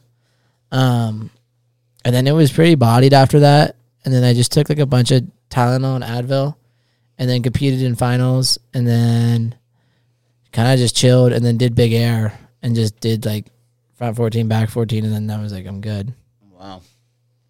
so that was yeah and then i got got it operated on in april. Any advice for people dealing with uh, injuries? dude i thought miles had some really good advice like kind of related to him a lot on that like kind of trying to stay off your phone. Um go for a walk like i was i would go and like listen i'd listen to bomb hole i go like golfing um because i could golf. And go do something casual like a hobby read a book uh but definitely like just try to stay off social media and stay like don't go and spend hours on your phone i think it's really toxic for you Great advice. Really good advice. All right, we're going to take a quick break and talk to you guys about Bubs Naturals and the products that they offer. The first one we're going to talk about is their apple cider vinegar gummies. What's the deal with these things, Jones? Well, I'm a candy addict, so these actually replace that for me. So I'm pretty stoked on it for that. And my gut feels pretty good afterwards as well. Perfect. Well, they also have their collagen, which we talk about all the time, and they also have MCT oil powder. What the hell is this stuff, Jones? I've been using that a little less, but it's coconut based. Um, again, really good gut health, kind of evens things out when you're eating all crazy, maybe some, you know, crazy Mexican street burrito or something. Helps there. And then uh, mental focus in the day gives you a nice little brain bump. Okay, I heard a little rumor that they're either offering hydration packs now or available soon. Any word about that? There is word about that. I have heard about them. I have not yet had them, but I'm super looking forward to it. Hydrate or die. I mean, come on, son. Perfect. Well, if you're interested in picking up some Bubs Naturals products, head on over to bubsnaturals.com and use promo code BOMBHOLE, one word, for 20% off your next purchase. All right, it's time for hot takes. Buds, you're feeling like a hot little potato today, aren't you? I you? kind of feel like an overbaked potato today. All right, Fitzsimons, aka uh, what was it? Fetus? What was the? It wasn't fetus baby. Stunt fetus. Stunt, okay, fetus. stunt, Yeah, stunt fetus, fetus. aka Bond, MJ, both male and female of snowboarding. Who you got? female ja jamie anderson all day i think It's a great she's the reason that female snowboarding is where it is today i think. I think she could have called it for sure a while ago just giving her acc- accolades and everything she's done. Not like call it like at least in a competitive standpoint but she's kind of continued to keep pushing and like people are like for years and still like chasing her. And i think that has brought the level up so much. Like you see like now you have like zoe and those japanese girls and like even the us chicks you know like i think a lot of it is due to her and her commitment to the progression of women's snowboarding And then male wise, this is something I was thinking about, but everything kind of led me back to T Ricky. Um, All roads lead to T Ricky. which I know, yeah. roads, all trails on the mountain. you, you, yeah, you find yourself in Jackson. You know, what the hell? all, all runs, all runs lead to T. Ricky. I don't know. He's just had that career of he's had the parts, you know, um, just insane parts and done the contesting, been very successful in that. And then what now he started like something to like natural selection, which is really tight for snowboarding. So things like that, it's like kind of hard to argue against him being the GOAT on that end. Good answer. Most underrated. Who you got? I think I think Tiarn Collins pretty underrated. In my mind. I think he puts up big time. Really good What's answer. up for a city? For a city of Australia? N- New Zealand. New Zealand. Okay. New Zealand bad. and Z. They only, only have like New one or Zealand. Oh, two. he- is he Australia? I think he's. Was New there Zealand. one city over there? Uh, Wanaka? Yeah. That we're looking at? Wanaka, yeah. steel or powder? Pow. Best style ever. Ever. Ever. Best style. Whatever. Honestly, to I'm you. saying It's to you. to me, probably honestly Dusty. The homie's just I mean, dude, he's sleeping. Asleep at the wheel. Team He- He's narcolepsy. something special out there. I love Yeah. watching him snowboard. It's like something Imagine special. if we found out he really was just narcoleptic, just sleeping out there. it would make all so day. much sense. Yeah. He's been taking tranquilizer darts to the neck before boarding. He puts one in his leg real quick. I'm dropping we it. got That's smelling dropping. salts. Uh, we have bu- smelling we salts. He's busted- got- he's got those. The, what's it called? salts. OSHA. What's the company OSHA. called that that uh, tests you?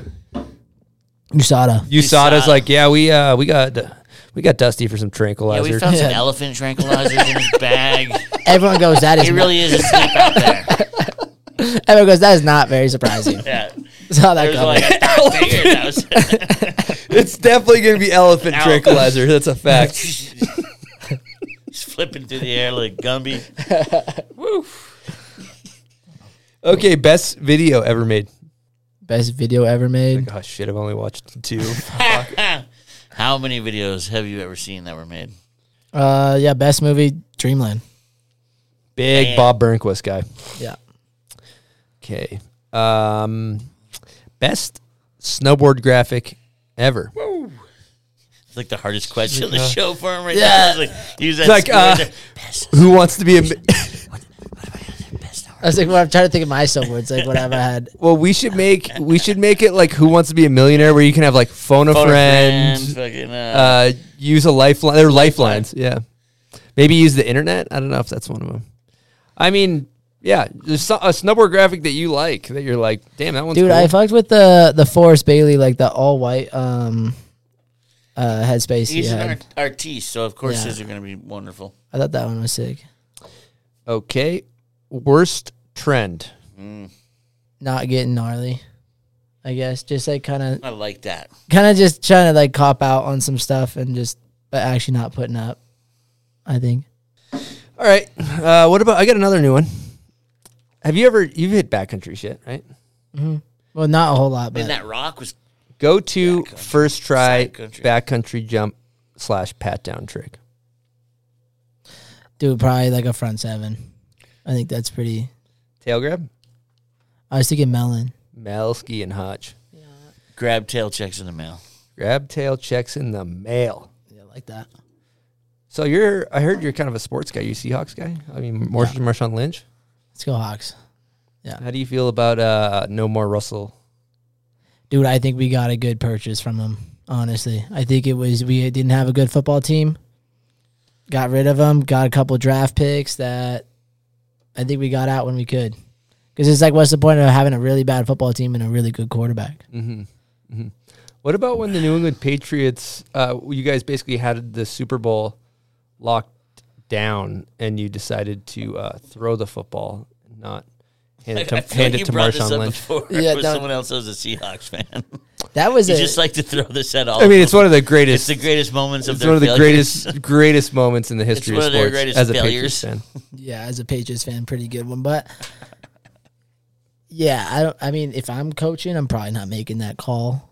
Uh, I mean, there was talks. Maybe it was an audible from Russ. So Oh, there's some. Spe- he's got speculation. You have insider info, or Oh, wait, explain audible one more time for me.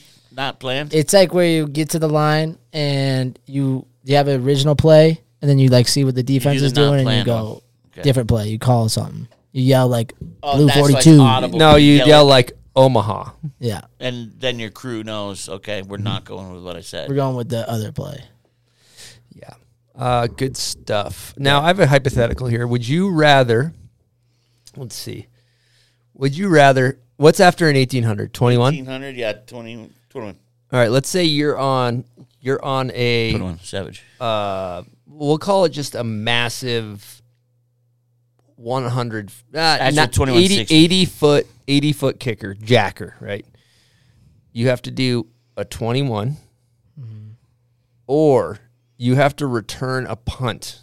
But you can't you can't stop it on the 20 yard line and like you actually have to run it back. With NFL With level NFL caliber type Yes. dudes.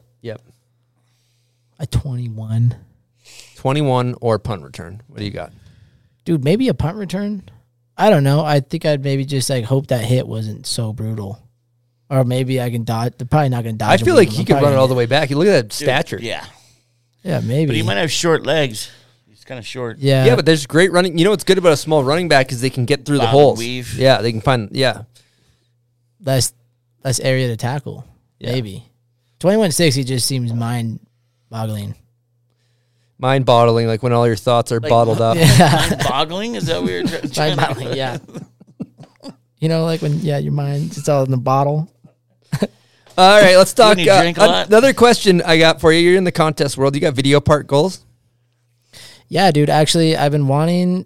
I was wanting to do this after the Olympics, but unfortunately, I got hurt. Um, but this year, I'm really hoping to do like a project on Hood. Um, sort of when the con. I mean, ide- my ideal season would be get my three results out of the way, do that, and then go and just go really film heavy because I haven't really explored that world, and I've really wanted to for years. Um, but do something fully hood based maybe early early spring when the snow's like really good and then almost just carry it into the summer and do like a full part um of maybe it's less like really pow but it's like that that slush type of deal or maybe pow if I'm up there in the spring but do something like that maybe set up that Illumination hip and like I've been doing a lot of studying like video parts and like Sammy Carlson um has a really sick video on top of hood that I've watched a lot and there's a lot of really good spots so that's something that I've really wanted to do, and hopefully, I can get around to it this year. We always ask about setups on the show. Um, what board you've been riding, and and how do you set it up? So this summer, I was kind of messing around with the K2 Manifest and the Antidote. Um, angles, rocking 12 12. Uh, Well, posi- negative twelve. No. Posy, posy. How do you? No, no, no. Duck Pos- would be twelve, negative twelve. Yeah, yeah, 12, negative 12. Uh, but kind of playing with it. Actually, no, I'm not 12. I'm 9. That makes more sense. I'm 9 9. Yeah, 9, nine, nine. negative 9. Yep. Um, but definitely like kind of play with it a bit. Uh, I think my stance is 20 inches, so pretty standard. Um, Do you no detune high your back. edges? No, Okay. I just no run. forward lean. no forward lean.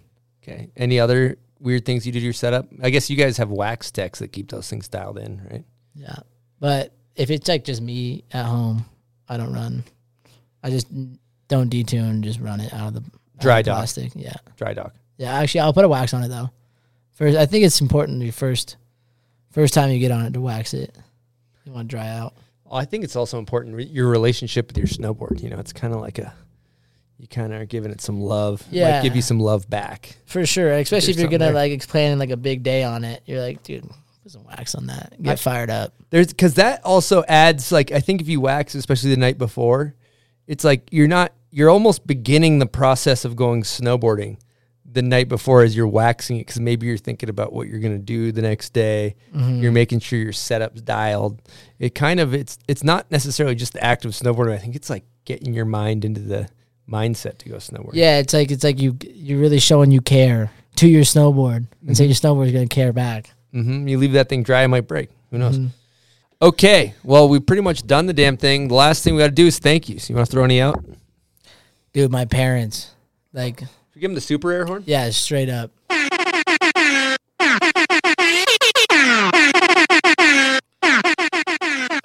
It's like a 21 gun air gun salute right there. Yes, it is. Yeah, they reserved deserve- for only the best of the best. They deserve all of it. I mean, seriously, they've so dope as people. They like everyone that comes in my house is just like my house is your house. My parents are putting them up, feeding them, like the coolest people, and just so supportive of what I do and wouldn't be here without them. And and I guess another big thank you to the Hood River community. Um, very lucky to uh, to be from a place like that where everyone's so active and involved in the community and got a lot of love this year from Hood River and that was something yeah special. I just want to say thank you so much for coming on the show. Everything you do, going to the Olympics, representing the USA. Slap some respect on that, and uh, just being a cool member of the community. So appreciate you. Right on. Well, I appreciate you guys. What you guys are doing here is so sick for snowboarding and appreciate you guys having me. Incredible. And lastly, got to thank everybody that tunes into our show, uh, that buys merch, that subscribes to our podcast, all that good stuff. You guys rule. We could not do this without you guys. And we got another episode coming at you next Wednesday. Thanks for tuning in, guys. Over and out from the bomb hole.